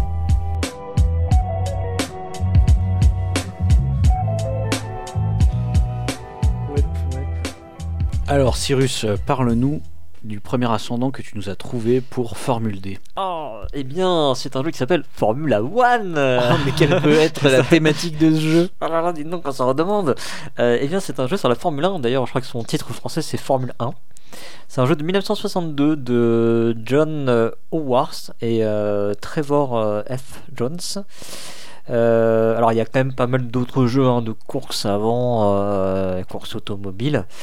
Euh, parce que en fait ce qu'il faut savoir c'est que la Formule 1 ça date euh, officiellement de 1946 mais il y avait déjà des courses de, euh, de voitures c'était juste moins encadré avant Ouais. Euh, un jeu de voiture vraiment de, de, de pointe, type Formule 1, quoi. Mhm. Mais euh, voilà, officiellement, ça démarre en 1946 et bah, pour tout ce que j'expliquais euh, justement précédemment, le, côté, euh, le fantasme que ça représente, etc., c'est très vite euh, des choses qui ont été transposées en jeu de société. Et donc Formula One, bah, c'est un jeu bah, qui, reprend tous les poncifs des jeux de course sur circuit. On a une voiture et il faut l'amener jusqu'au bout du circuit. Alors c'est un système de cartes, c'est pas un système de dés. D'ailleurs c'est un de ce que j'ai compris, c'était un, de, un peu un espèce d'argument pour ce jeu, c'est que justement c'était un jeu de, de circuit euh, qui n'utilisait pas des dés. Ok. Qui, qui se détachait aussi du jeu de parcours un peu euh, classique. Quoi. Est-ce que c'est complètement random Genre tu pioches une carte puis t'avances d'autant tu Alors sais j'ai pas les, j'ai, j'ai pas le détail, mais euh, je pense pas parce que de, enfin de ce Ah. que j'ai compris, c'est, ça avait l'air assez tactique, même si ça, c'est quand même un jeu accessible. C'est un jeu qui était paru chez Miro, il me semble. Euh, et c'était, euh, en fait, je suis tombé dessus euh, sur le site de, de le site de François Hafner, Mhm. qui, qui le citait quand il parlait justement de, de, de Formule, D. Formule D, ouais. Et qui dit ah j'ai enfin trouvé un jeu bien enfin aussi bien voire mieux que que ce jeu là quoi que Formula One Ok. Bah Ouais. s'il est bien, c'est impressionnant parce qu'il date des années 60 quand même. bah quand même ouais voilà bon après je sais pas à quel point c'est censé être bien mais Mm. Il a, il a le mérite d'avoir existé avant et d'être reconnu par des gens qui euh, voilà qui, qui s'y connaissent quand même pas trop mal en jeu de société Ensuite, on peut citer également dans les jeux de course le grand classique Le lièvre et la tortue de David Parlett, qui est sorti en 1973. Grand classique puisque c'est le premier Spiel des Jahres quand même. Euh, qui a été ré- vous, vous connaissez peut-être sous le nom de Le Tour du Monde en 80 jours, qui a été réédité en 2016. Attention, il y a plusieurs jeux qui s'appellent Le Tour du Monde en 80 jours attention il y a plusieurs jeux qui s'appellent le lièvre et la tortue également. Euh, mais le lièvre et la tortue est bien un jeu de course, donc euh, là le véhicule c'est une tortue. les pattes les tortues Non, ou t'es un lièvre, je crois, je sais plus. Non, tu dois être un lièvre parce que t'as ton essence, c'est les carottes. ah ouais Voilà. Et finalement, en fait, il a quand même beaucoup de points communs avec des jeux de parcours parce qu'il y a ce côté quand même, chaque case a une capacité spéciale, tu vois. Ouais La case sur laquelle tu t'arrêtes a une capacité spéciale. Mais c'est beaucoup moins random qu'un jeu de loi, hein, pour le coup. euh. Là, il y a vraiment un côté gestion de potentiel où tu dois réfléchir à la vitesse à laquelle tu dépenses tes carottes. Euh, et pour le coup, c'est un des premiers jeux également à utiliser la suite triangulaire. Donc, euh, j'en avais parlé aussi dans une chronique de ça. Euh, ce fameux euh, 1, 1 plus 2, 1 plus 2 plus 3, 1 plus 2 plus 3 plus 4, etc. Donc ça fait une suite qui fait 1, 3, 6, 10, 15, etc. Et en gros, c'est le nombre de carottes que tu dois dépenser pour avancer de X cases. Donc si tu vas avancer de 5 cases, tu dois payer 1 plus 2 plus 3 plus 4 plus 5, c'est-à-dire 15 carottes. voilà. Euh, donc assez intéressant. hein. C'est vraiment tu parce que il y a tout un truc aussi, c'est que tu vas récupérer des carottes par moment si tu recules ou si tu Ah, tombes sur certaines cases et tout. Euh, parfois il y a des événements un peu random, donc euh, tu peux pas tout calculer à l'avance non plus. Donc euh, très très cool comme jeu. Mais voilà, c'est- c'est c'est juste qu'on le cite parce qu'il faut bien le citer vu que c'était quand même Ouais. un jeu- le premier Spiel des Jahres et un jeu de course. Quoi. Après, il y a également un autre jeu qui est sorti en 1979 qui s'appelle Umreifenbreite. Je crois qu'il y a eu des versions françaises qui s'appelaient genre Démarrage. ah ouais? Ouais, pff, ou je sais pas si c'est des traductions ou quoi, mais bon. Dans mon cœur, ce sera toujours Umreifenbreite. euh, qui est un jeu de Rob Bontenball, je pense que ça se prononce comme ça. Euh, et qui est encore un Spiel des Jahres. Mais attention, c'est un Spiel des Jahres qui est sorti euh, de l'année 92. Parce qu'en fait, la première édition de 79, c'était une micro-édition. Il a été réédité en 91, la même année que Formule D. Donc c'est pour ça, Ouais, c'est plus ou moins un ascendant, voilà. Et il a eu le Spiel des Jahres en 92, du coup. Donc il a un peu euh, piqué le Spiel des Jahres à Formule D, on pourrait dire presque. Non, j'exagère, mais Umreifenbreite, en tout cas, c'est un jeu de simulation sportive, cette fois-ci de vélo. Et euh, avec une grosse différence quand même par rapport à Formule D, c'est-à-dire que tu incarnes pas un seul bonhomme, mais toute une équipe de, on appelle ça des coureurs hein, quand même, je crois, pour du, du vélo, ouais euh, de quatre coureurs, et en fait ton score final sera une sorte de somme des positions Ouais. de tes coureurs. Donc faut vraiment faire attention à ce que un maximum de tes coureurs arrivent le plus en avant possible Mm. de la course. Et du coup, euh, bah, il y a toute une mécanique d'aspiration qui est très intéressante, euh, qui utilise aussi des dés, hein, euh, comme euh, Formule D, mais là il y a que des D6. à chaque fois, tu, lances 2 D6. Donc en fait, à la base, c'est aussi un roll and move, et c'est ça qui est cool. C'est tout comme Formule D, c'est un roll and move qui a été twisté pour que ça devienne bien. C'est-à-dire que tu as des Mhm. cartes qui, qui sont à- à- qui sont de la gestion de potentiel, comme Formule D, c'est-à-dire X fois dans la course, tu peux jouer une carte pour dire ce tour-ci, j'avance forcément de tant de cases. Euh, T'as le côté aspiration en fait qui est simulé par le fait que si tu es derrière un autre personnage, tu peux suivre son jet de dés en fait. Ouais. Donc c'est virtuellement comme si tu avais deux jets de dés, tu vois. Soit, soit le sien, soit tu dis non, je le suis pas et je ferai mon jet de dés à moi.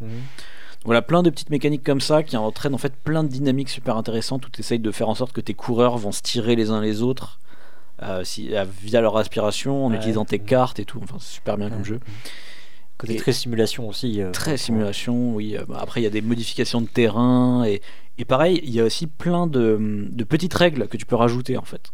Mhm. Donc tu peux dire, ah, on va jouer avec le maillot, les maillots jaunes, machin, des sprints intermédiaires, euh, des, des événements complètement random aussi si t'as envie. tu vois. Il y a- il y a plein de petites règles euh, comme ça. Donc il y a aussi ce côté un peu game system qu'il y a dans, dans Formule D.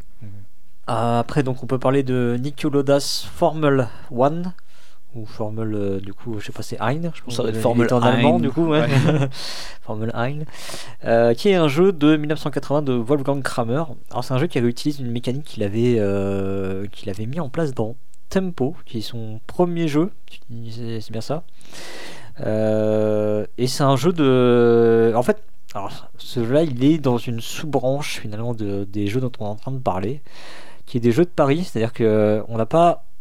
En fait, on va pouvoir contrôler plusieurs des, euh, des, des- des véhicules, des voitures. de- enfin, là, là, c'est des voitures, hein, c'est Ouais. des Formule 1. Euh, on va car pouvoir- Formule Ein, c'est Formule 1. Oui. c'est important de le dire. pour ceux qui ne parleraient pas allemand parmi vous. Euh, et donc, euh, bref, on va pouvoir contrôler les différentes voitures en fait. Sauf que on en a, enfin, il y en a une, on préférerait qu'elle gagne quoi. Voilà. Ouais. Une ou plusieurs, Une des ou fois. plusieurs, hein, ouais, ça ça dépend. dépend, Après, ça dépend des jeux. Euh, là, dans celui-là, je sais pas d'ailleurs. Je...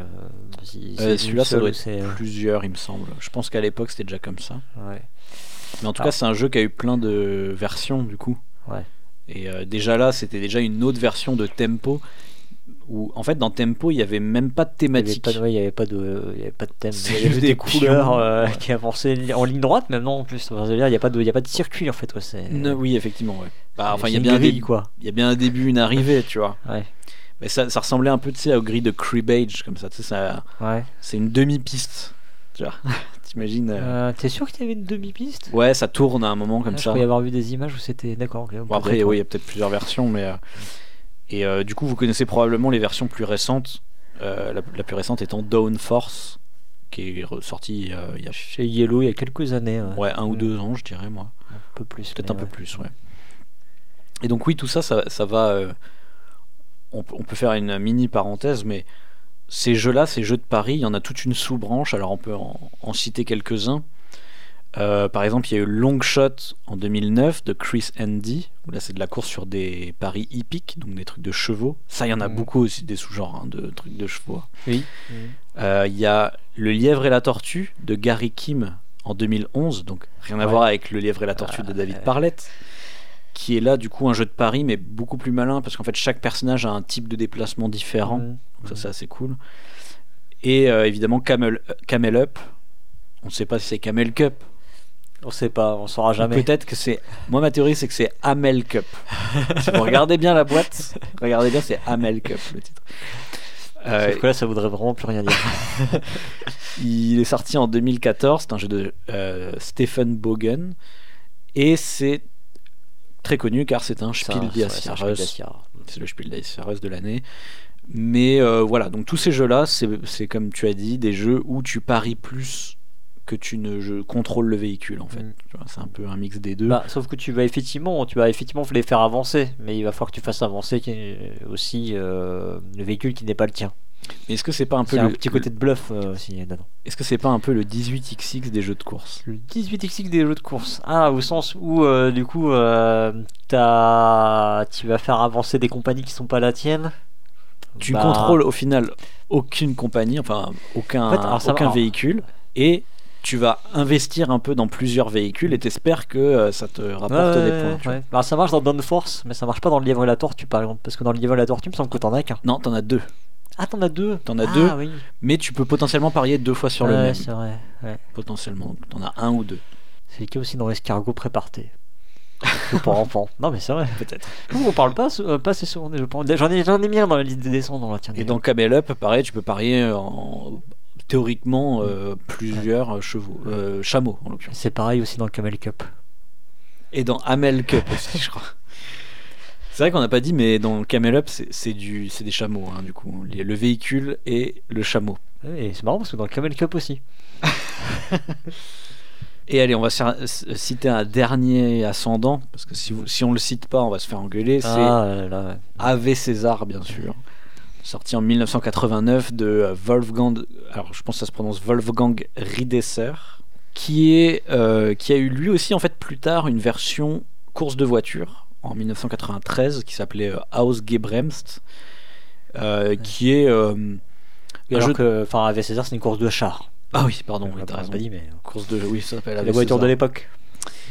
qui est pour le coup lui beaucoup plus basé sur, je dirais, déjà la gestion de potentiel, parce que tu as tout un deck de cartes et potentiellement tu peux être épuisé et ne pas finir la course si tu gères mal ta course. Mmh. Et je dirais sur vraiment le blocage, le côté très spatial, parce que tu as des, des endroits où en fait... euh, des rétrécissements de, de circuits, ouais. voilà. Et du coup, il peut y avoir qu'une personne qui se trouve à cet endroit-là, et s'il termine son tour là, bah, les autres ils peuvent pas passer. quoi. C'est ça. Et donc, du coup, ils n'utilisent pas le potentiel complet de leur carte. Quoi. Voilà, Ouais. tout à fait. J'ai fait une partie, me rappelle plus. Il y a super longtemps. Mais, euh, voilà. Et oui, c'est un jeu qui a une euh, grosse, pop- une grosse cote de popularité, il me semble, dans les... parmi nos auditeurs auditrices, sûrement. Oh, sûrement. Oui, bah, il a un peu le, le statut, je dirais, de jeu culte, Hmm. lui aussi. Ouais, je peu. crois. Et un peu même époque que Formule D, quoi. C'est sorti deux ans avant, donc euh, je pense qu'il était dans les, dans les têtes à ce moment-là. Bon, voilà pour la liste des ascendants du coup qu'on a rassemblé. Euh, bon, euh, il y en a plein hein, en vrai. hein. Il y a vraiment plein, plein, plein. C'est enfin, ce qu'on peut dire en gros, c'est que euh, Formule D, il a pas inventé grand chose. Non, effectivement, le jeu de course existait là, euh, était, était là depuis Mm. bien longtemps. Voilà. Il y avait Le- déjà des grands Le fait de se déplacer avec des dés euh, sur des cases, euh, d'être, euh, d'avoir le premier arrivé, euh, même le, le thème de la Formule 1, tout, tout, tout, tout préexistait. Mais Voilà. c'est juste que euh, ils ont, en fait, ils ont créé un truc euh, qui était d'une évidence aussi, je veux dire. Enfin, je sais pas. Moi, je me dis, euh, si demain, bon, si mon fils n'avait pas joué à Formule D, euh, demain, je lui dirais, euh, tu me fais une- un jeu de course de voiture. Euh, pour peu qu'ils connaissent le principe de, de passer des vitesses, je suis sûr en fait quelque part, il, il- il- non, je sais pas. Enfin, en fait, non, non, en fait, Ouais, enfin, en fait, ce que je veux, je veux dire par là, c'est que c'est c'est peut-être pas vrai ce qu'on dit, mais ça paraît tellement évident, tu vois. Oui, oui. Oui, de dire euh, plus ta vitesse augmente, plus tu as une probabilité. euh, Enfin, tu vas avancer de beaucoup de cases, mais avec une probabilité un petit peu aléatoire. Quoi, tu vois. Après, il y, a- il y a aussi le côté euh, s'arrêter dans les virages là que je trouve Oui, très original dans Formule D. C'est très malin la manière dont ils le font. Quoi. Ça, c'est un truc. euh, c'est un truc qu'on retrouve euh, vraiment euh, très schématiquement. Enfin, en gros, tous ces, ces jeux de course, de, en particulier automobiles, ils ont, ils ont un canon hein, dans, les, dans les trucs qu'on va retrouver. Euh, on en parlera. euh, bon, ça serait intéressant de voir euh, comment c'est matérialisé, peut-être justement dans les, dans les jeux dont on va parler après, pour ceux qui sont de, de la course automobile. Ouais. Mais il y a vraiment ce côté euh, ben, accélération, décélération, et puis euh, comment je gère le virage, comment je gère le fait que je dois imposer au joueur qu'il doit ralentir parce que c'est un virage? Oui. Hein Ouais, ouais, bah oui. Bah, tu vois, par exemple, dans AV César, t'as pas ça du tout. quoi. Il n'y a Oui. pas le côté virage, mais c'est normal parce que bah, les chars, des chars. la question, euh, c'est pas la vitesse, tu vois. ça. La question, c'est comment emmerder les autres. C'est ça. bon voilà, bref, euh, tout ça pour, euh, pour dire euh, qu'effectivement il y a, il y a- y a un côté assez évident dans Formule D, même s'il n'a rien inventé. Quoi. Euh, on peut donc passer à la partie des descendants? Oui. Alors, bah déjà, euh, premier descendant sorti en 1995, c'est Pitch Car de euh, Jean Dupoel, je pense que ça se prononce, euh, qui du coup là va être très original puisqu'il va mélanger pichenet et jeu de course, donc un système de dextérité où tu vas pichenetter avec tes doigts là. Donc, mais il y a, finalement, il y a tout le reste du jeu de course, quoi. C'est-à-dire qu'il faut faire arriver son véhicule en premier. Il y a un côté circuit. euh, C'est une thématique avec des voitures. Mais c'est juste que bah, la manière de faire avancer ton, ton bolide, c'est en faisant des pichenettes. Quoi. Mhm. C'est, franchement, c'est un jeu tellement, euh, pareil, évident, je trouve, celui-là. Ouais. Je veux dire, quand, on, quand tu regardes la boîte, tu fais Ah bah oui, j'ai tout compris. Quoi. Ouais, c'est clair. Bon, après, en vrai, il y a quelques règles euh, en plus, mais, euh, mais effectivement, c'est comme pour Formule D, c'est évident. Oui. Et euh, tiens, d'ailleurs, si on essaye de- d'appliquer ce que, ce que je disais là, pour, les, enfin, pour le fait de ralentir dans les virages, en fait, bah, pour le coup, c'est très physique en fait, hein, pitch car. Donc, euh, globalement, bah, dans les virages, tu es obligé euh, la plupart du temps de- d'avoir ton, ton véhicule qui s'arrête. Ouais. Hein, euh, sauf euh, vraiment où tu as des chicanes avec les glissières, etc. Où, ouais, des fois, tu peux réussir à faire. faut réussir à faire des trucs, mais c'est compliqué. Et euh, bah, la vitesse, en fait, j'ai envie de dire, simplement, effectivement, si tu as une grosse ligne droite, euh, tu sais que tu vas pouvoir la, la franchir d'un coup. Quoi. Finalement, Mm. c'est le nombre de coups que tu vas faire que va, va t'imposer le circuit quelque part qui va matérialiser le fait que. euh, que tu enfin qui va aller vers la simulation entre guillemets Mm, mm. même si pour le coup je pense que c'est pas celui qui, qui arrive à retranscrire le mieux ce- euh, ces aspects là de simulation du- d'une course automobile Non, non, non, mais. Alors après, tout, toi, tout à l'heure, tu disais, euh, je trouve pas de jeu qui arrive à me faire ressentir, tu vois, l'aspect vitesse, l'aspect être derrière le volant et tout. Et pour le coup, je pense que Pitch Car, vu qu'il y a un côté physique, tu vois, je trouve que tu ressens à peu près euh, au moins la tension, tu vois, de dire. Là, faut pas que je bourrine dans le virage là, sinon je vais, je Ouais, vais enfin, finir dans le décor. Tu Ouais, ce que je voulais dire, c'était plus le côté, euh, l'instantanéité du truc, quoi, tu vois. vois. Oui, oui, Le fait que tout, tout défile. oui, oui, mais je trouve que c'est quand même un sentiment un peu proche. Parce que Mhm. sur le moment où tu, tu fais ta pichenette, tu vois, c'est très court, hein, on est Mhm. d'accord, mais t'as ce feeling-là, je trouve, Mhm. un petit, un- au moins un peu, quoi. Ouais, Plus que euh, lol, je, je calcule mes cases, tu vois. Ouais, je vois ce que tu veux dire. Ensuite, on peut parler de Monza. Comme je disais qu'on parle pas assez de jeux pour enfants, et ben, du coup j'en ai casé un, Monza, qui, est, qui est carrément. euh, donc c'est un jeu qui est sorti en 2000. euh, je crois que c'est à partir de 5-6 ans quand même, euh, de mémoire. C'est un jeu de Jürgen P. Grunau. Et euh, bah, en gros, c'est le Formule D pour enfants, quoi. Parce que t'as as des dés, et tu vas avancer avec ces dés-là. Alors, sur des couleurs, hein, du coup, ça, c'est beaucoup moins simulationniste. Il n'y a pas le côté, il n'y a pas les vitesses euh, dans la- euh, auxquelles il faut faire attention, il n'y a pas les arrêts dans les virages, il n'y a pas tout ça, mais. euh, Ouais. Ouais, Moi, il me semblait que Monza, il y avait la mécanique de. Mais c'est ce qu'on m'en a dit, mais de Cartagena, où tu Ouais, jusqu'à la ça. prochaine case de la couleur. Euh, oui, c'est ça. ouais. Mm, Ouais, ok. C'est ça. Mm. Et du coup, tu peux contrôler le dé, tu peux choisir le dé que tu jettes? Non, non, non, tu jettes plusieurs dés. Et en fait, c'est la enfin, c'est l'ordre dans lequel tu les joues en fait qui est. euh, Ah, ok. tu vois. Oui, donc en fait, t'as juste à trouver le meilleur ordre. Et puis c'est C'est ça, mais après c'est un jeu pour enfants. C'est un jeu pour enfants. ok, ok. Ensuite, on a Jamaica, qui est sorti en 2007. C'est un jeu de Malcolm Braff, Bruno Catala et Sébastien Pochon. Alors, potentiel sujet à débat, ça, Jamaica, parce que c'est un peu à mi-chemin entre le jeu de course et le jeu de parcours. Parce Et c'est et c'est pas comme si on en avait déjà parlé pendant une heure hors de l'émission. c'est vrai. moi, pour moi, il y a- il y, a un côté comme dans Formule D, sauf que effectivement, là, ta gestion de potentiel, en fait, c'est justement, c'est pas de la gestion de potentiel puisque tes ressources, tu les as pas toutes au début, tu les as en fait au fur et à mesure du jeu. Donc, tu vas gagner de la nourriture, des pièces d'or et de la poudre en l'occurrence. Bon, il y a un côté assez différent et beaucoup plus complexe que dans Formule D, puisque tu, sais, tu vas Mhm. ramasser des trésors, tu vas attaquer les autres, il faut payer pour arriver sur certaines cases, hein, alors que Formule D, tu ne payes que quand tu fais une erreur. tu Mhm. vois. Euh, voilà, il y, a- il y a tout à. Alors, il y en a qui le considèrent comme un roll and move, figure-toi. Parce que tu sais, tu, tu jettes des dés, Ouais. tu les places sur un, des emplacements, et ensuite tu joues une carte qui vont avoir une puissance par rapport à ces dés. Ouais. Très discutable, hein. très très discutable. Ouais, mais enfin, ouais, techniquement parlant, euh, ton dé, euh, tu dis, euh, je, je vais avancer avec ce dé-là, et du coup, oui, c'est juste que quelque part, tu as le choix d'avancer Ouais. ou pas avancer, ou de reculer. Mm. Bon. Ouais. Voilà, Bon, c'est pas le débat de ce soir. Je vois que attention, là, t'es en train d'essayer de. Surtout bah, thématiquement, donc c'est des pirates qui font une course autour du Nil.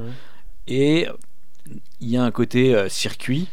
Visuellement, il y a un côté Ah circuit. il y a un début, hein. il y a une arrivée.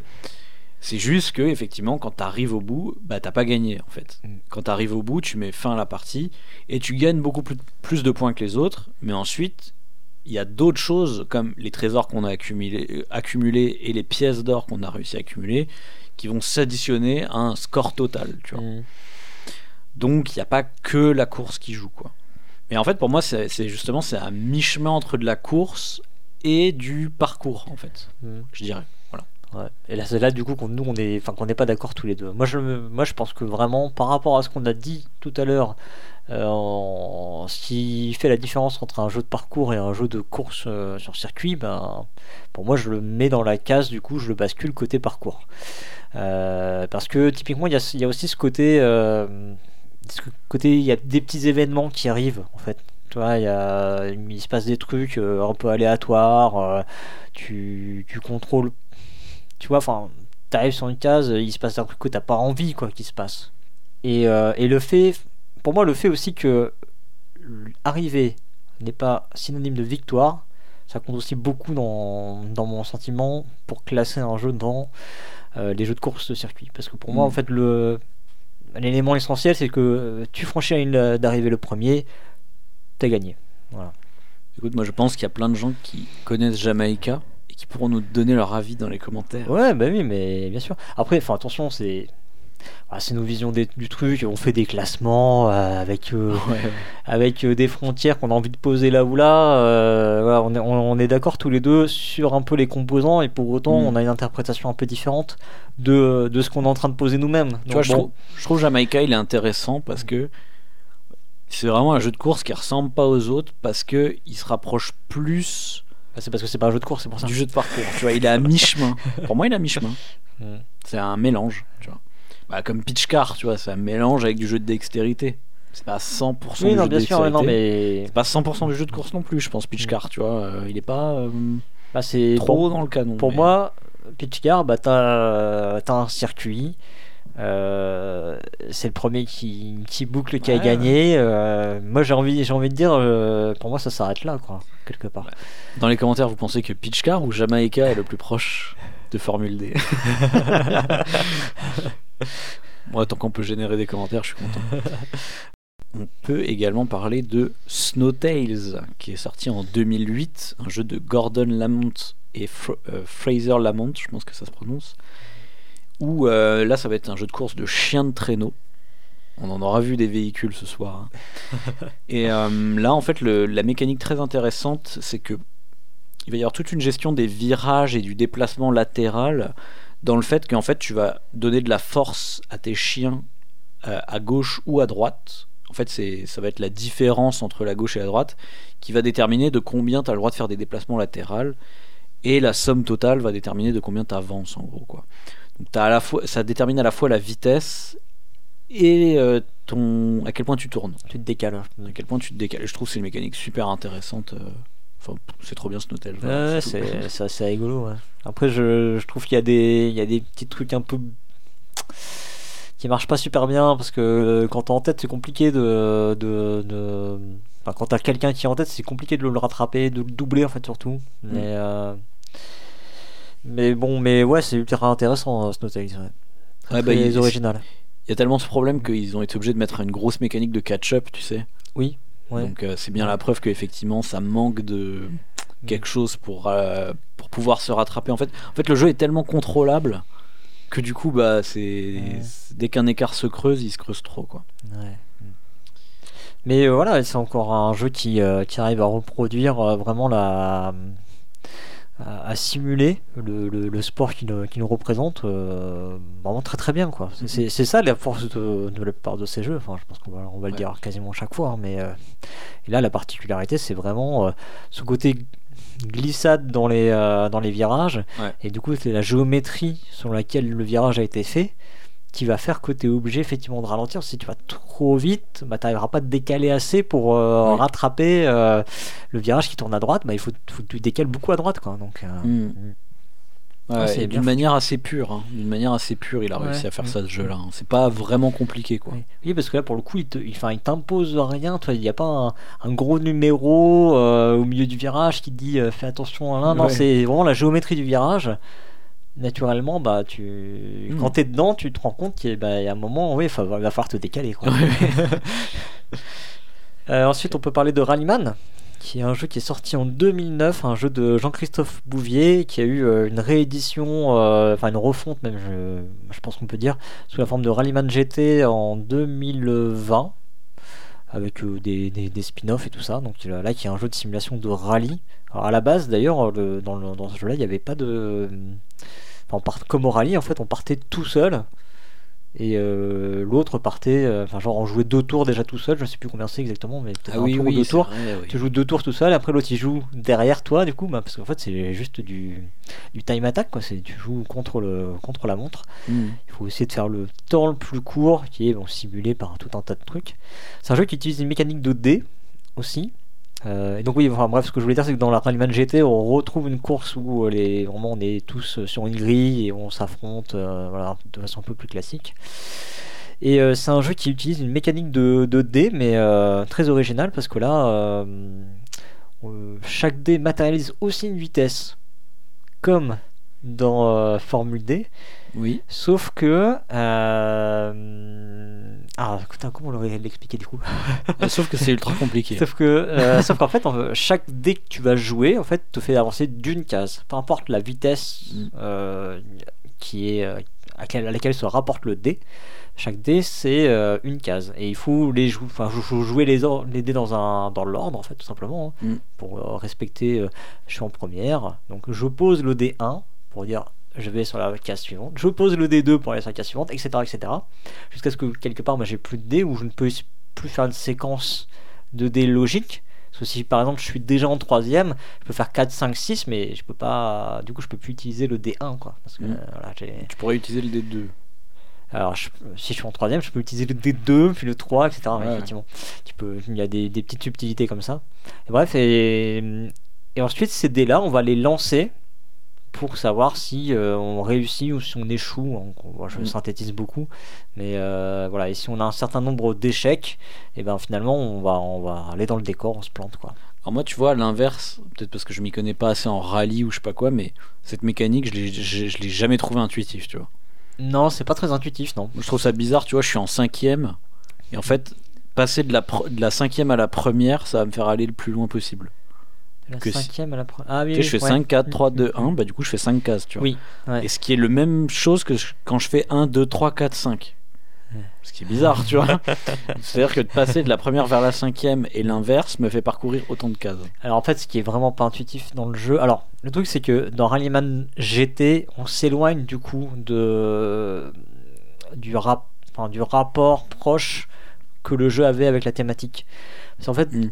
comme c'est du rallye à la base, cette mécanique-là est beaucoup plus adaptée au rallye parce que l'idée c'est le temps que représente la vitesse. Et la vitesse, euh, pardon, le temps que tu vas mettre à parcourir une section, c'est, euh, il est en rapport dans Rallyman tout court Ouais. à la, euh, au dé, au dernier dé que tu joues. Donc, si tu es en première sur le dernier dé que tu joues, en fait, ça veut dire que la section que tu as parcourue, tu as mis 50 secondes, enfin, je sais plus, une minute pour la faire. Alors que si tu finis en cinquième, ça veut dire que la section que tu viens de parcourir, tu l'as faite en 10 secondes. Ah, ça me semble beaucoup mieux Tu là. vois? Alors effectivement, du coup, ça devient contre-intuitif dans Rallyman GT. Parce que Rayman GT réexploite complètement la mécanique, mais du coup se décroche de la, de la thématique. D'accord, ok. Mm. Ah, faudrait que j'essaie Rallyman parce que moi je vais qu'au GT et Bah, je l'ai je l'ai aussi, je pourrais te, te Ouais, faire je- jouer à l'occasion. je serais curieux du coup. ouais. Mais ça reste quand même compliqué à, à matérialiser. hein. C'est parce que du Ouais. coup, euh, du coup, il y a quand même ce côté où ben, il vaut mieux parfois euh, dans Rallyman euh, tout court avancer que de deux cases plutôt que euh, de chercher à avancer Mm. de six cases. Ce qui est très contre-intuitif dans un jeu de course. Oui, ouais. C'est un jeu de contrôle la montre. Ouais, ouais, je comprends. je comprends. Alors après, on peut citer rapidement euh, Thunder Alley, bon, Thunder Alley quoi, euh, qui est sorti en 2014. C'est un jeu de Jeff Horger et Carla Horger. Juste pour dire que c'est un jeu de course de stock car. euh, donc avec euh, tout le côté violent qui va avec, il me semble. Mais euh, voilà, c'est juste histoire de dire, de citer un autre véhicule. euh, on peut faire ça même avec des Qui reste, bagnoles. ouais, qui reste encore des voitures malgré tout. Mais... Oui, oui, oui, voilà. autre exemple avec des voitures. J'y ai pas joué donc je m'é- je m'étendrai pas plus longtemps euh, là-dessus. Ah, moi non plus, effectivement.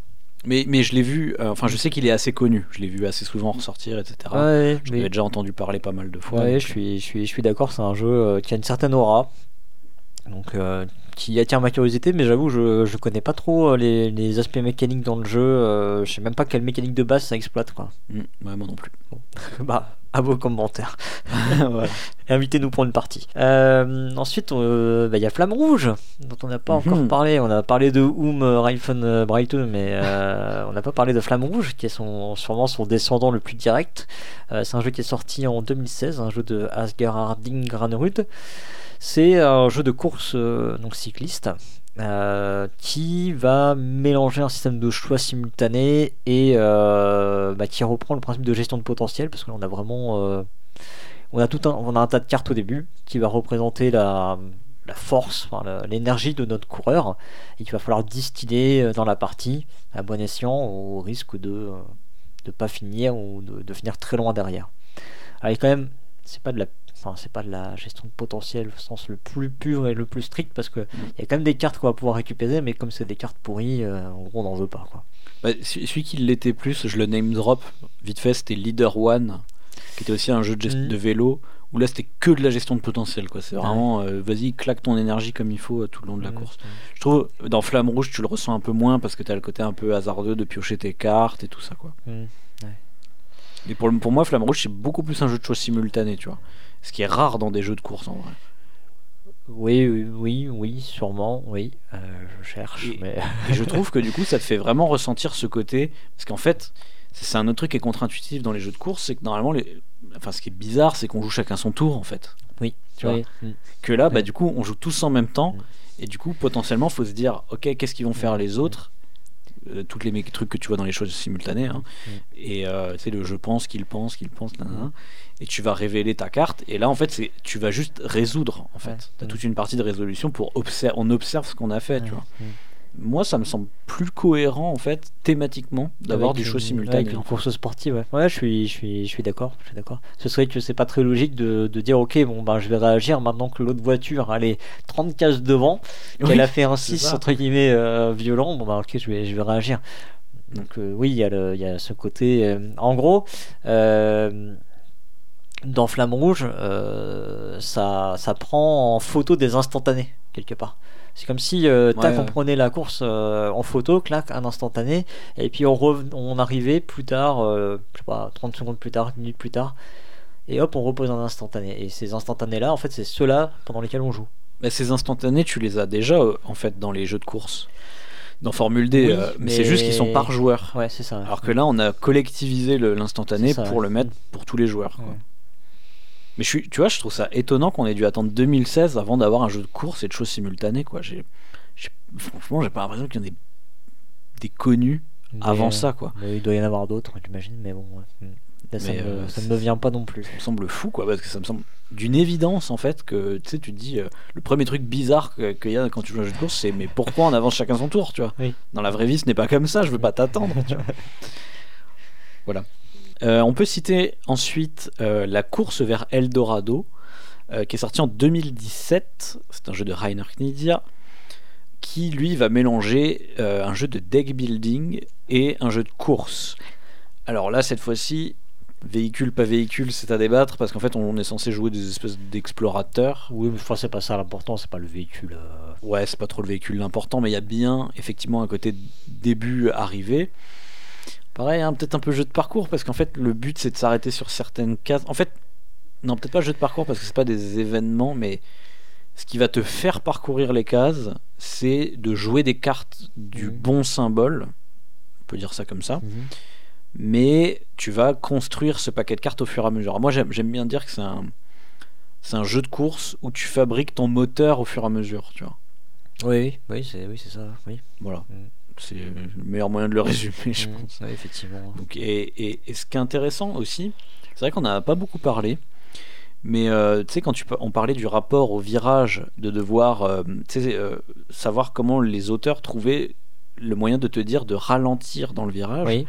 Un autre aspect qui est très important, c'est cet, cet aspect prendre le virage par la corde Oui. Ou par l'extérieur. Ouais. Mhm.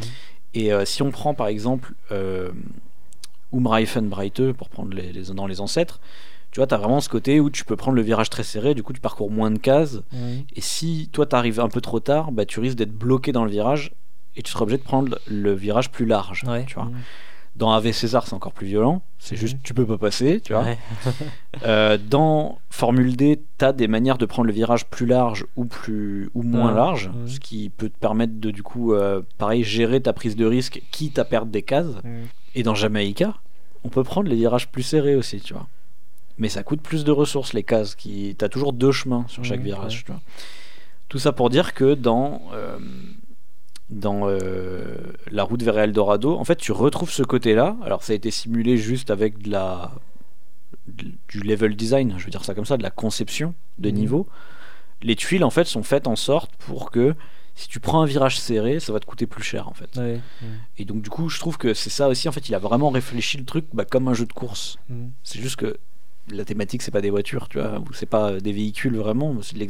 Ça ressemble plus à une thématique exploration, tu vois. Oui, oui, c'est ça. Ouais. Mais euh, derrière, en fait, c'est un jeu de course, tu vois. Oui, mais c'est, enfin, pour le coup, ça retranscrit, euh, je sais pas, le, oui, c'est le premier arrivé au temple, je sais pas quoi, Oui, c'est ça. pourra bénéficier du trésor, de machin.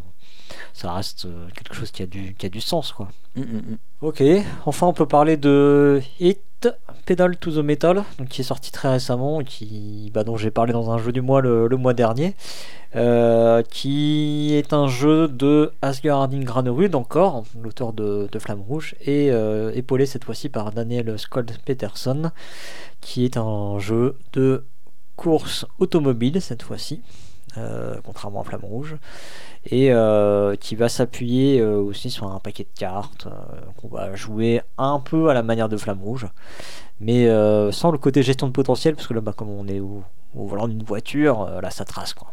Et c'est un jeu. Euh, on, enfin, on, disait de, de, de- je sais plus quel jeu là, bah, de, de Snowtails là, qui avait un problème pour rattraper l'autre, rattraper ceux qui étaient devant.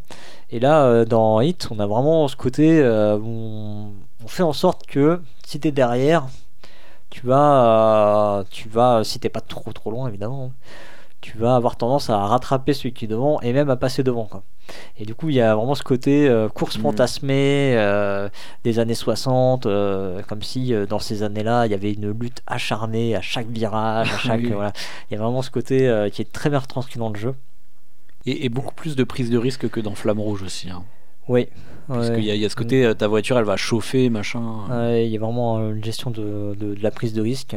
Bah voilà. donc- Pour, pour moi, en fait, il mélange un peu le, le choix simultané de Flamme Rouge avec euh, le choix des vitesses et Ouais. la prise Mm. de risque Mm. de Formule D. C'est ça, ouais. ouais. Il est un peu à mi-chemin. quoi. Il va nous, il va nous ramener sur les canons de le, du, enfin, du jeu de course automobile, quoi. Mm. Et en parlant de canon du jeu de course, tu sais, comme on le fait à chaque euh, chronique, où on parle de l'œuvre innovatrice, l'œuvre paradigmatique et l'œuvre définitive du genre. Donc là, serait le jeu de course, on va dire. Euh, on fait référence à Aleister Fowler qui parlait de ça pour les modèles du genre littéraire et c'était Acariat qui nous avait inspiré ça dans l'épisode chronique numéro 100. Quelle est, selon nous, l'œuvre innovatrice, c'est-à-dire celle qui a ouvert la voie vers ce genre? Quelle est l'œuvre paradigmatique, celle qui euh, est la première euh, qu'on cite, qui coche toutes les cases et qu'on a immédiatement en tête quand on parle de jeu de course?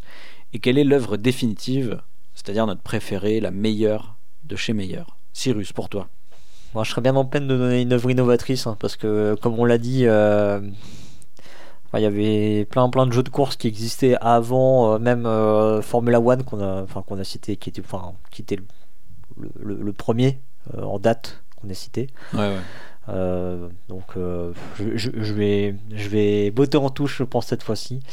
Euh, même enfin je crois que sur j'avais jeté un coup d'œil même sur BGG et je crois qu'il c'était un des tout premiers qui apparaissait dans, dans la section. Alors je sais plus dans quelle section je vais chercher à ce moment-là. C'est le problème. Mais peut-être course automobile à ce moment-là je sais plus.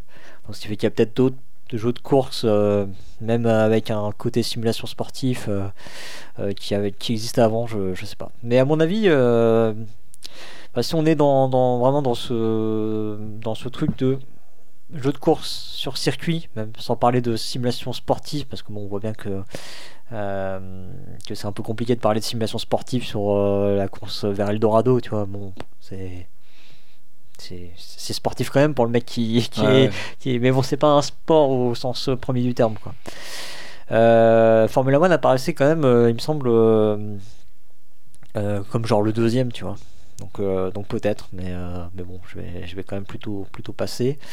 Euh, en œuvre paradigmatique, euh, bah pour moi, oui, vraiment, c'est Formule D en fait. C'est déjà de 1 pour ça qu'on en parle. Je pense que c'est vraiment euh, jeu, de, jeu de course sur circuit. Euh, pour le peu qu'on rajoute euh, sportif, ben, là, je pense que c'est vraiment un jeu qui va, qui va sortir assez vite. Même si c'est peut-être pas le plus connu de tous les jeux sortant grand jeu qu'on a enfin connu au sens au sens vraiment joué etc tu vois Des- de tous les jeux qu'on a ouais. pu faire euh, dans les sortants grands jeux je sais pas si c'est un jeu qui sort tant que ça sur les tables des, des joueurs et joueuses Euh, et en œuvre définitive euh, je vais parler du coup de mon crush de l'année dernière quoi je pense c'est Hit qui m'a vraiment beaucoup beaucoup Ah plu ouais, quoi. déjà, tu fais Ouais. ça, toi. Ouais, tu vois, je fais ça, c'est moche. hein. c'est moche. C'est pour ça d'ailleurs que t'as vu, je l'ai- dit tout de suite. Euh, ouais, ouais, non, ouais, qui m'a vraiment beaucoup plu. Le côté vraiment. je trouve qu'il il gère tellement bien le, le, le catch-up. Il nous met, euh, comme tu vois, dans le côté un petit peu course fantasmée.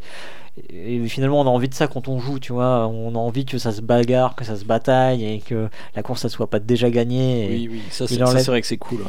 il enlève euh, il enlève beaucoup moi j'aime beaucoup les jeux de course en fait hein, euh, pour ce que- tout ce que ça représente Mm. mais je trouve que souvent il y a, il y a quand- il faut quand même admettre que souvent il y a des phases qui sont un peu plan-plan dans ces jeux là et je trouve que Hit arrive à gommer euh, en bonne partie ça Mm. et de ton côté alors professeur? Moi aussi, j'aime beaucoup les jeux de course. Et je n'aime pas non plus les, les jeux qui sont gagnés d'avance, comme ça, c'est un peu chiant. J'aime bien quand il y a du catch-up et tout. Mais pour moi, euh, l'œuvre innovatrice, bon, pff, pareil que toi, en fait, en, en fait, je pense qu'il y a eu même des moments où, justement, jeu de course, jeu de parcours, ça s'est un peu confondu, tu vois. On ne sait pas trop euh, qu'est-ce que c'était, donc euh, peut-être que le jeu de parcours est. au moment où on parlait de Jamaïca tout le temps Non, mais même avant, il y a eu dû avoir un moment, tu vois, euh, dans les années entre les de 1900 à 1960, je dirais, tu vois, où tu sais, t'avais les classiques genre jeux de loi et tout ça. Mhm. Puis il y a un moment, tu vois, ça a dû muter en jeux de simulation sportive, mais qui en fait étaient des jeux de loi, tu Mhm. vois. Donc c'est finalement des genres de jeux de parcours, tu vois. Puis c'est allé doucement vers euh, des vrais jeux euh, de course, tu Ouais. vois. plus simulation du coup peut-être Plus simulationniste. s'éloigner un peu de Et surtout avec des choix, quoi, et pas juste des lancers de dés et du hasard. Donc, pareil, voilà, on pourrait remonter très loin. On pourrait dire, ouais, le premier jeu de parcours, c'est sûrement le jeu royal dur, voilà, super. Euh, ou le Sénet, éventuellement, mais là, donc, du coup, on remonte à l'Égypte antique. Mais euh, sinon, si on considère, on va dire, dans les jeux de société modernes, entre guillemets, je pense que le Formula One que tu as cité, vu qu'il est sorti en 62, c'est à peu près l'époque où moi je considère que c'est le début des jeux de société modernes, puisque c'est là qu'il y a des jeux comme Acquire qui sont sortis. Mhm. Pour moi, ça pourrait être un bon candidat, mais à mettre entre Ouais. 10 000 pincettes, quoi. tu vois. Il faudrait y jouer pour, pour être sûr. Ouais, ouais, voilà, faudrait y jouer pour être sûr. En jeu paradigmatique, pour moi, c'est Formule D, très très clairement. Euh, je pense qu'il y a des gens qui citeraient peut-être plus Flamme Rouge aujourd'hui. Peut-être. Vo- Voire Jamaïca, justement, mais euh, bon, Jamaïca, on a dit qu'il était ambigu. Tout le monde a le droit de se tromper. Puis, en vrai, Flamme Rouge, comme dit, moi je ressens plus le côté choix simultané que le côté course au final. Quand j'y joue, en tout cas. Je suis plus en train de me casser la tête à je pense, qui pense, que machin, que à prendre des risques, etc. Je trouve, moi, c'est vraiment le feeling de la course. Pour moi, c'est Formule D, en fait, tu vois. C'est- Il est vraiment paradigmatique, justement. C'est-à-dire, il est l'exemple même du jeu de course le plus pur et le plus simple qui existe, Mhm. tu vois. C'est aussi ça que, que j'entends par paradigmatique, tu vois. Tu vois, comme quand on avait cité. euh, le fait, le, le fait qu'il y ait entre guillemets que ça. Ouais, c'est ça. ouais. Exactement. Comme quand on avait cité euh, Stupide Vautour, tu vois, pour le choix simultané, il y a que ça dedans, tu Mhm. vois. Donc euh, moi je trouve que c'est pour ça qu'il est paradigmatique. Et œuvre définitive, ça aucun doute, il date d'avant Formule D. Il existait déjà avant Formule D, c'est Umreifenbreite, les amis. Formule D aurait pu ne jamais sortir qu'il serait déjà le définitif Umreifenbreite. Parce que dans Umreifenbreite, il y a, il y a quand même ils, en- ils enlèvent aussi le côté chiant des jeux de course où effectivement euh, tu sais, as ce côté comme je disais déjà gagné d'avance Mhm. parce que vu que tu incarnes quatre bonhommes et ben tu vas avoir la course entre les premiers, mais en fait, tu as même une course entre les, ceux du milieu, et tu as une course entre les derniers, tu vois. Et ça a quand même de l'im- de l'importance, tu vois. Ouais, ouais, c'est- et c'est et- et c'est compliqué que, ça, ce soit le même joueur qui soit en tête sur les trois pelotons, entre guillemets. Quoi. C'est ça. Ça peut arriver. hein. Ça arrive qu'il y en a qui ils aient super de la chance ou euh, ils aient super bien géré leur Alors, partie. du talent, on dit. Du talent. du- du voilà. gros talent. et du coup, euh, je sais pas, il a, c'est- il a trois coureurs qui arrivent parmi les trois premiers. Enfin, parmi les, même les cinq premiers, déjà, c'est quasiment gagné quand tu fais ça. C'est très difficile à faire, mais euh, voilà, c'est pas. Il y a des parties qui peuvent euh, être euh, ruinées par ça. Mais c'est tellement plus rare que dans Formule D, tu vois. Donc euh, rien que ça, c'est trop bien. La mécanique est trop bien. La gestion des cartes, c'est trop bien. Il y a tout qui est trop bien dans ce jeu. Il est formidable. Et en plus, Le seul truc qui est pas bien, c'est qu'il est plus édité. Quoi. Exact. Et en plus, il- mais émulez-le, émulez-le. euh, Scannez le plateau, euh, prenez 2D et des cartes. euh, franchement, ça s'émule très facilement. Et euh, je trouve ça d'autant plus impressionnant pour un jeu qui est sorti en 79, tu vois. Je trouve ça fou. Quand j'y ai joué, j'ai fait, mais putain, c'est dingue, un jeu aussi vieux qui soit aussi, euh, aussi bien, quoi. C'est trop, trop bien. Et en fait, c'est parce qu'il n'hésite pas à utiliser du roll and move. Et justement, ça montre que le roll, le roll and move, ça peut être fait d'une manière Mm. Ça peut être bien fait. bien. Voilà. Bien sûr, ça peut être bien fait. C'est ce que Formule D avait déjà démontré, hein, mais enfin oh, démontrera plus tard, faudrait que je dise, parce que Umreifenbreite est plus vieux. Donc voilà, je vous recommande de jouer à ce jeu-là au moins une fois dans votre vie. On a fini sur l'analyse du jeu, Cyrus. On a vu un petit peu tout, euh, tout détricoter tout ça. Ouais, en tout cas, on est allé au bout de ce qu'on voulait dire. C'est ça. On va faire très rapidement une petite, euh, une petite partie sur les auteurs, même si on n'a pas grand-chose à en dire.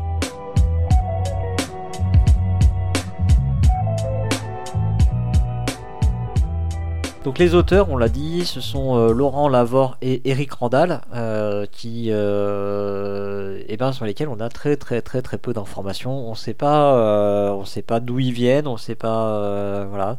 La seule info que j'ai trouvée, qui n'a pas grand chose à voir avec le jeu de société, c'est que Laurent Lavore serait musicien. Euh, je pense qu'il était déjà à l'époque. On va, on va y revenir. On va avoir un petit indice plus tard. Euh, Aujourd'hui, il dirige un studio qui s'appelle l'Entresol à Courbevoie. Voilà, donc si vous habitez Courbevoie, vous pouvez essayer d'aller le voir. Et lui poser Euh, des questions des questions. sur.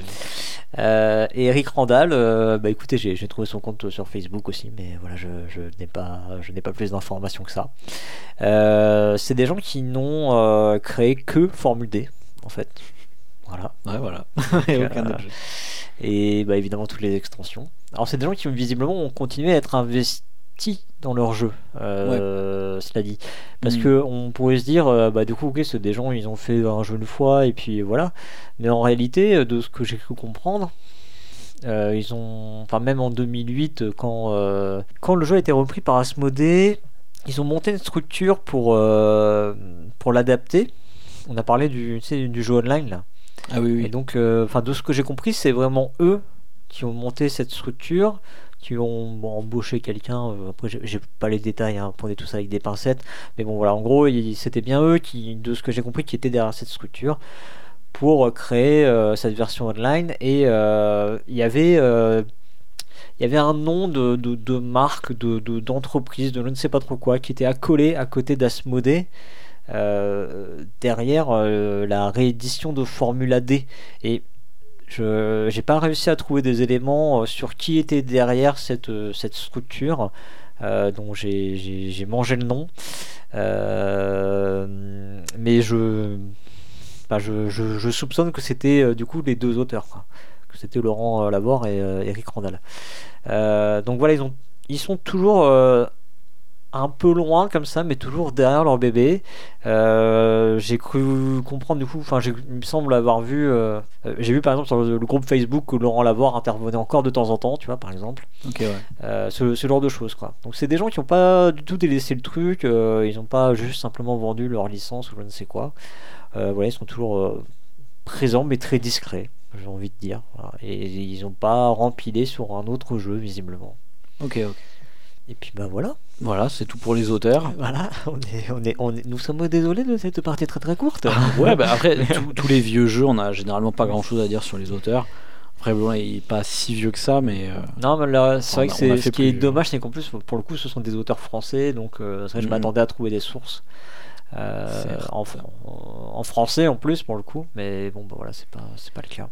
Je te propose qu'on passe à la dernière partie, la partie anecdote qu'on a glané ici ou là. Eh bien, euh, au rayon des anecdotes, bah, on en a trouvé quelques-unes quand même. Euh, alors déjà la version, la version Ludo Délire, donc la toute première version. euh, bah, en fait, il faut savoir qu'elle utilisait des dés entre guillemets standards. C'est-à-dire que Des 6, quoi. des non non des voilà, c'est pour ça que c'était il y avait un truc guillemets standard en fait il y avait- t'avais bien un D4 pour la première vitesse Ah, un ok, D6 je vois. pour la, la deuxième vitesse mais en gros le D4 il allait bien de 1 à 4 en fait le, D, le D6 allait de 1 à 6 alors que peut-être faudrait que je vérifie je ne sais plus mais euh, le D6 des éditions de maintenant il va peut-être de, euh, de 3 à 6 voilà, je sais. Oui, il y avait une table qui disait si tu fais 1, en fait, t'as fait 3. c'est ça Si tu fais 2, t'as fait 3 aussi. C'est ça. Ok, ouais, Ouais, je vois. Voilà. Il y avait une table de correspondance qui était livrée avec le jeu. Quoi. Donc, euh, et donc le D30, eh ben, il- le 1, euh, c'était pas 1. Quoi, voilà. Oui, c'était 20, C'était un truc 20 comme du coup. Ok. ouais. Ok, ok. Et donc ça, ça a été, euh, ça a été vite changé euh, dans l'édition, euh, bah, l'édition suivante, quoi, l'édition euh, des cartes et Eurogames. Euh, alors on a dit qu'il y avait le, qu'il y avait Elf qui avait participé euh, à l'édition. Alors je sais pas exactement en quel terme, mais du coup le logo Elf apparaissait dans, dans- dans- sur l'édition, mais il y avait aussi le logo euh, de Auto Hebdo, hein, donc un visiblement un magazine hebdo qui parlait de d'automobile à l'époque. Je crois pas que ça existe encore. hein. Bon, je, je dis peut-être des bêtises, mais, voilà. Je vais mettre une photo dans le billet. on voit à la fois les logos là et les tables de correspondance. Qui, euh, alors, la table de correspondance, quand même, il y en avait une par joueur. C'est bien fait. Ah, Voilà. Et une autre petite anecdote qui, euh, bah, qui vient souligner le, le- enfin le, en tout cas l'attachement que peut avoir, euh, qui vient souligner le fait que Laurent Lavore est, est, musicien, j'allais dire dans l'âme, mais pas que dans l'âme en fait. C'est que il explique que le logo qui est sur la toute première boîte, le logo du jeu, alors, en fait qui est la, la, la Formule 1, en fait est inspiré du design d'une guitare euh, d'un d'un guitariste qui s'appelle Eddie Van Halen, que j'imagine tu connais, n'est-ce pas? Oui, Van Halen, bien sûr. Qui est du, bah, du groupe, guitariste du groupe euh, Van Halen. Euh, et effectivement, du coup, il avait posté la photo, et effectivement, il y a, il y a un, il y a un petit quelque chose hein, entre la, la voiture, le design qui sur Ouais, la voiture, et le, le design de la guitare. Ça aussi, c'est un truc qu'on peut mettre dans le billet. Mm. Ça peut être pas mal. Voilà un petit peu pour euh, les petites anecdotes euh, qu'on a glanées. Ouais, euh, moi j'ai une anecdote improvisée là que, qui me vient en tête. Oh. Mais ça veut dire qu'il existe un jeu, j'en avais parlé dans une chronique une fois. Il existe un jeu qui s'appelle Formula E. Oui, Enfin, avec des éléphants. avec des éléphants. Mhm. Et aussi Formula C-. Ouais. Formula, moi. Alors, C'est quoi ça? Faudrait le prononcer en anglais parce que c'est Formula C-. qu'il faut, qu'il faut l'écrire, tu vois. Euh, je crois que je crois que c'est aussi un jeu de de ouais de course automobile. Je pense qu'il y a juste pas de... la différence, c'est que c'est censé être plus simple, mais je sais pas. Je pense que c'est juste une parodie. hein. Faut pas chercher plus que ça. je sais pas. Tu te renseigneras. Formula C-, voilà. Je, J'étais tombé dessus une fois. Et voilà. Formula Ouais, E et Formula ok. C-, ce qui sont des parodies du coup de Formula D. Ce qui montre aussi un peu que le jeu a une certaine aura. Ouais, c'est ça. ouais. Il n'y a pas beaucoup de jeux qui ont des, des noms qui leur sont pas qui sont des parodies tu vois de- d'autres d'autres jeux quoi Ouais.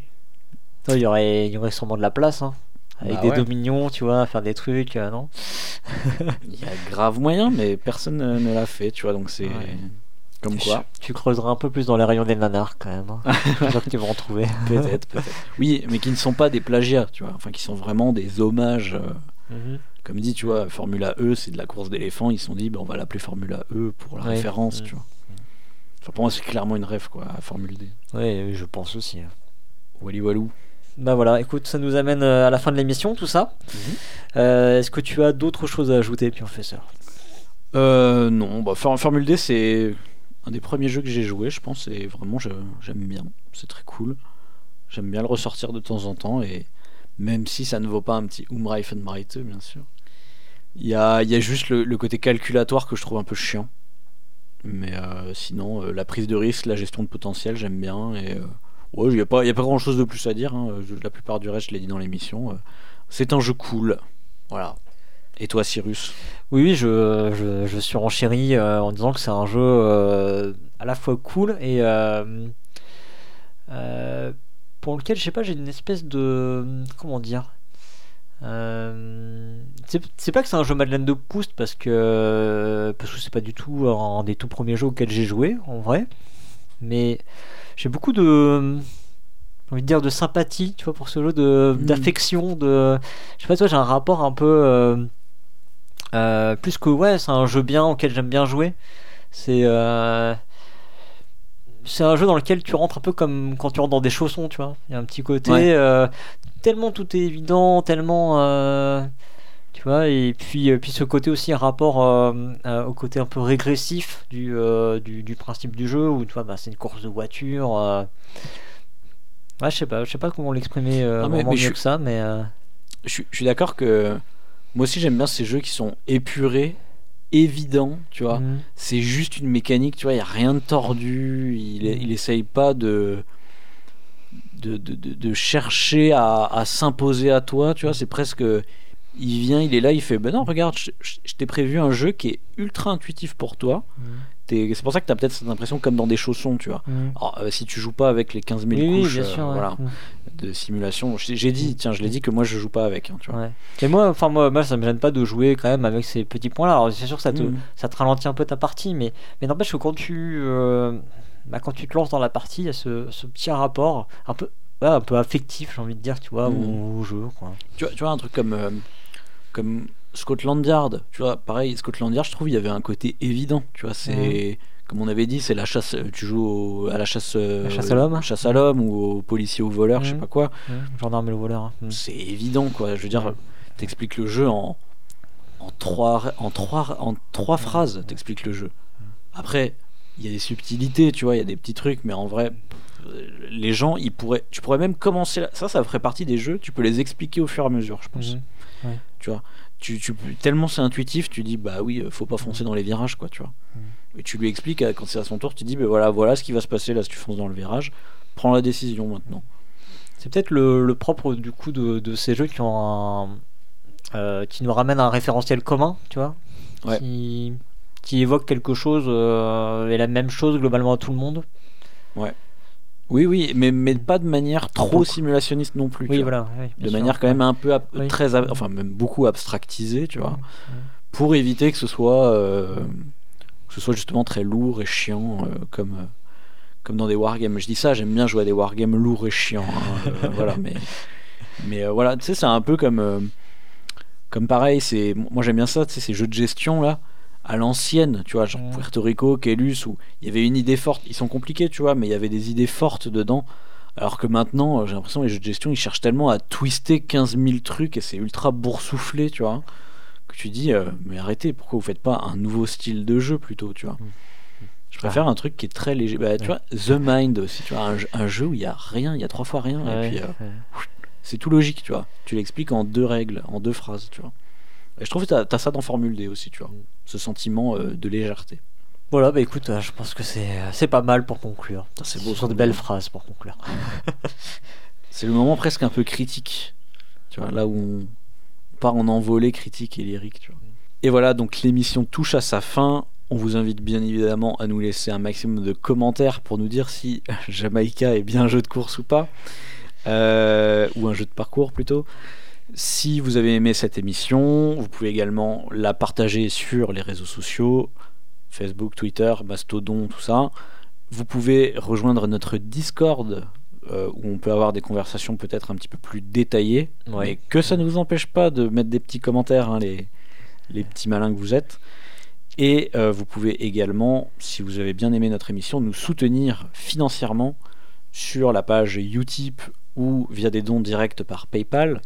Vous allez sur le site de Proxy Jeux, ça s'écrit proxy avec un i-jeu avec un x.fr.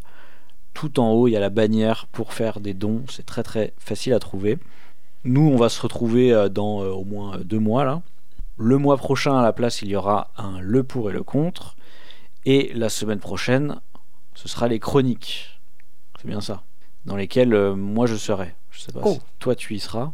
Ah Enfin, je pas en tant que Euh, présentateur, hein, mais je présenterai ma chronique, les analyses du Ah bah, professeur. il il faut sûrement que j'aille parler d'un jeu pour enfants. Ouais. Ouais, ce sera dans les jeux pour enfants. Très bien. Et ben, comme dit, on se retrouve nous euh, pour certains grands jeux dans deux mois.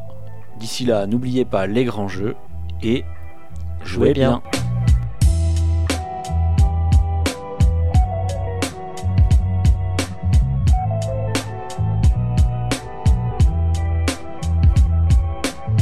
Le jeu a eu des extensions. Alors là, euh, beaucoup. Beaucoup, Et- beaucoup. Et, et en plus, on peut dire que cette édition de 2008 là de Asmodée, c'est celle qui est encore aujourd'hui en 2023. C'est ce que j'ai dit déjà. Ah merde, tu l'as dit Ouais. J'ai rien dit. Ah oui, des extensions.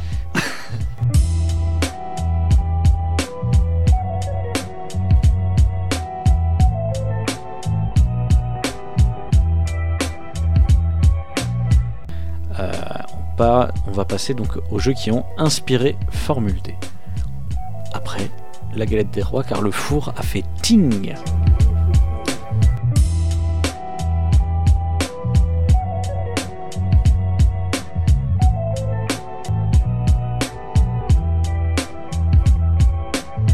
Eh ben, écoute, euh, on se retrouve dans. Très mal commencé cette phrase. Merci d'avoir écouté cette émission. Bon, et voilà, l'émission va s'arrêter. Ah non, c'est nul aussi. Eh bien voilà, l'émission touche à sa fin. On va donc, euh, pour terminer, vous inviter à nous donner de la thune sur, sur Utip. Euh, Je vais le refaire. Commence par les commentaires.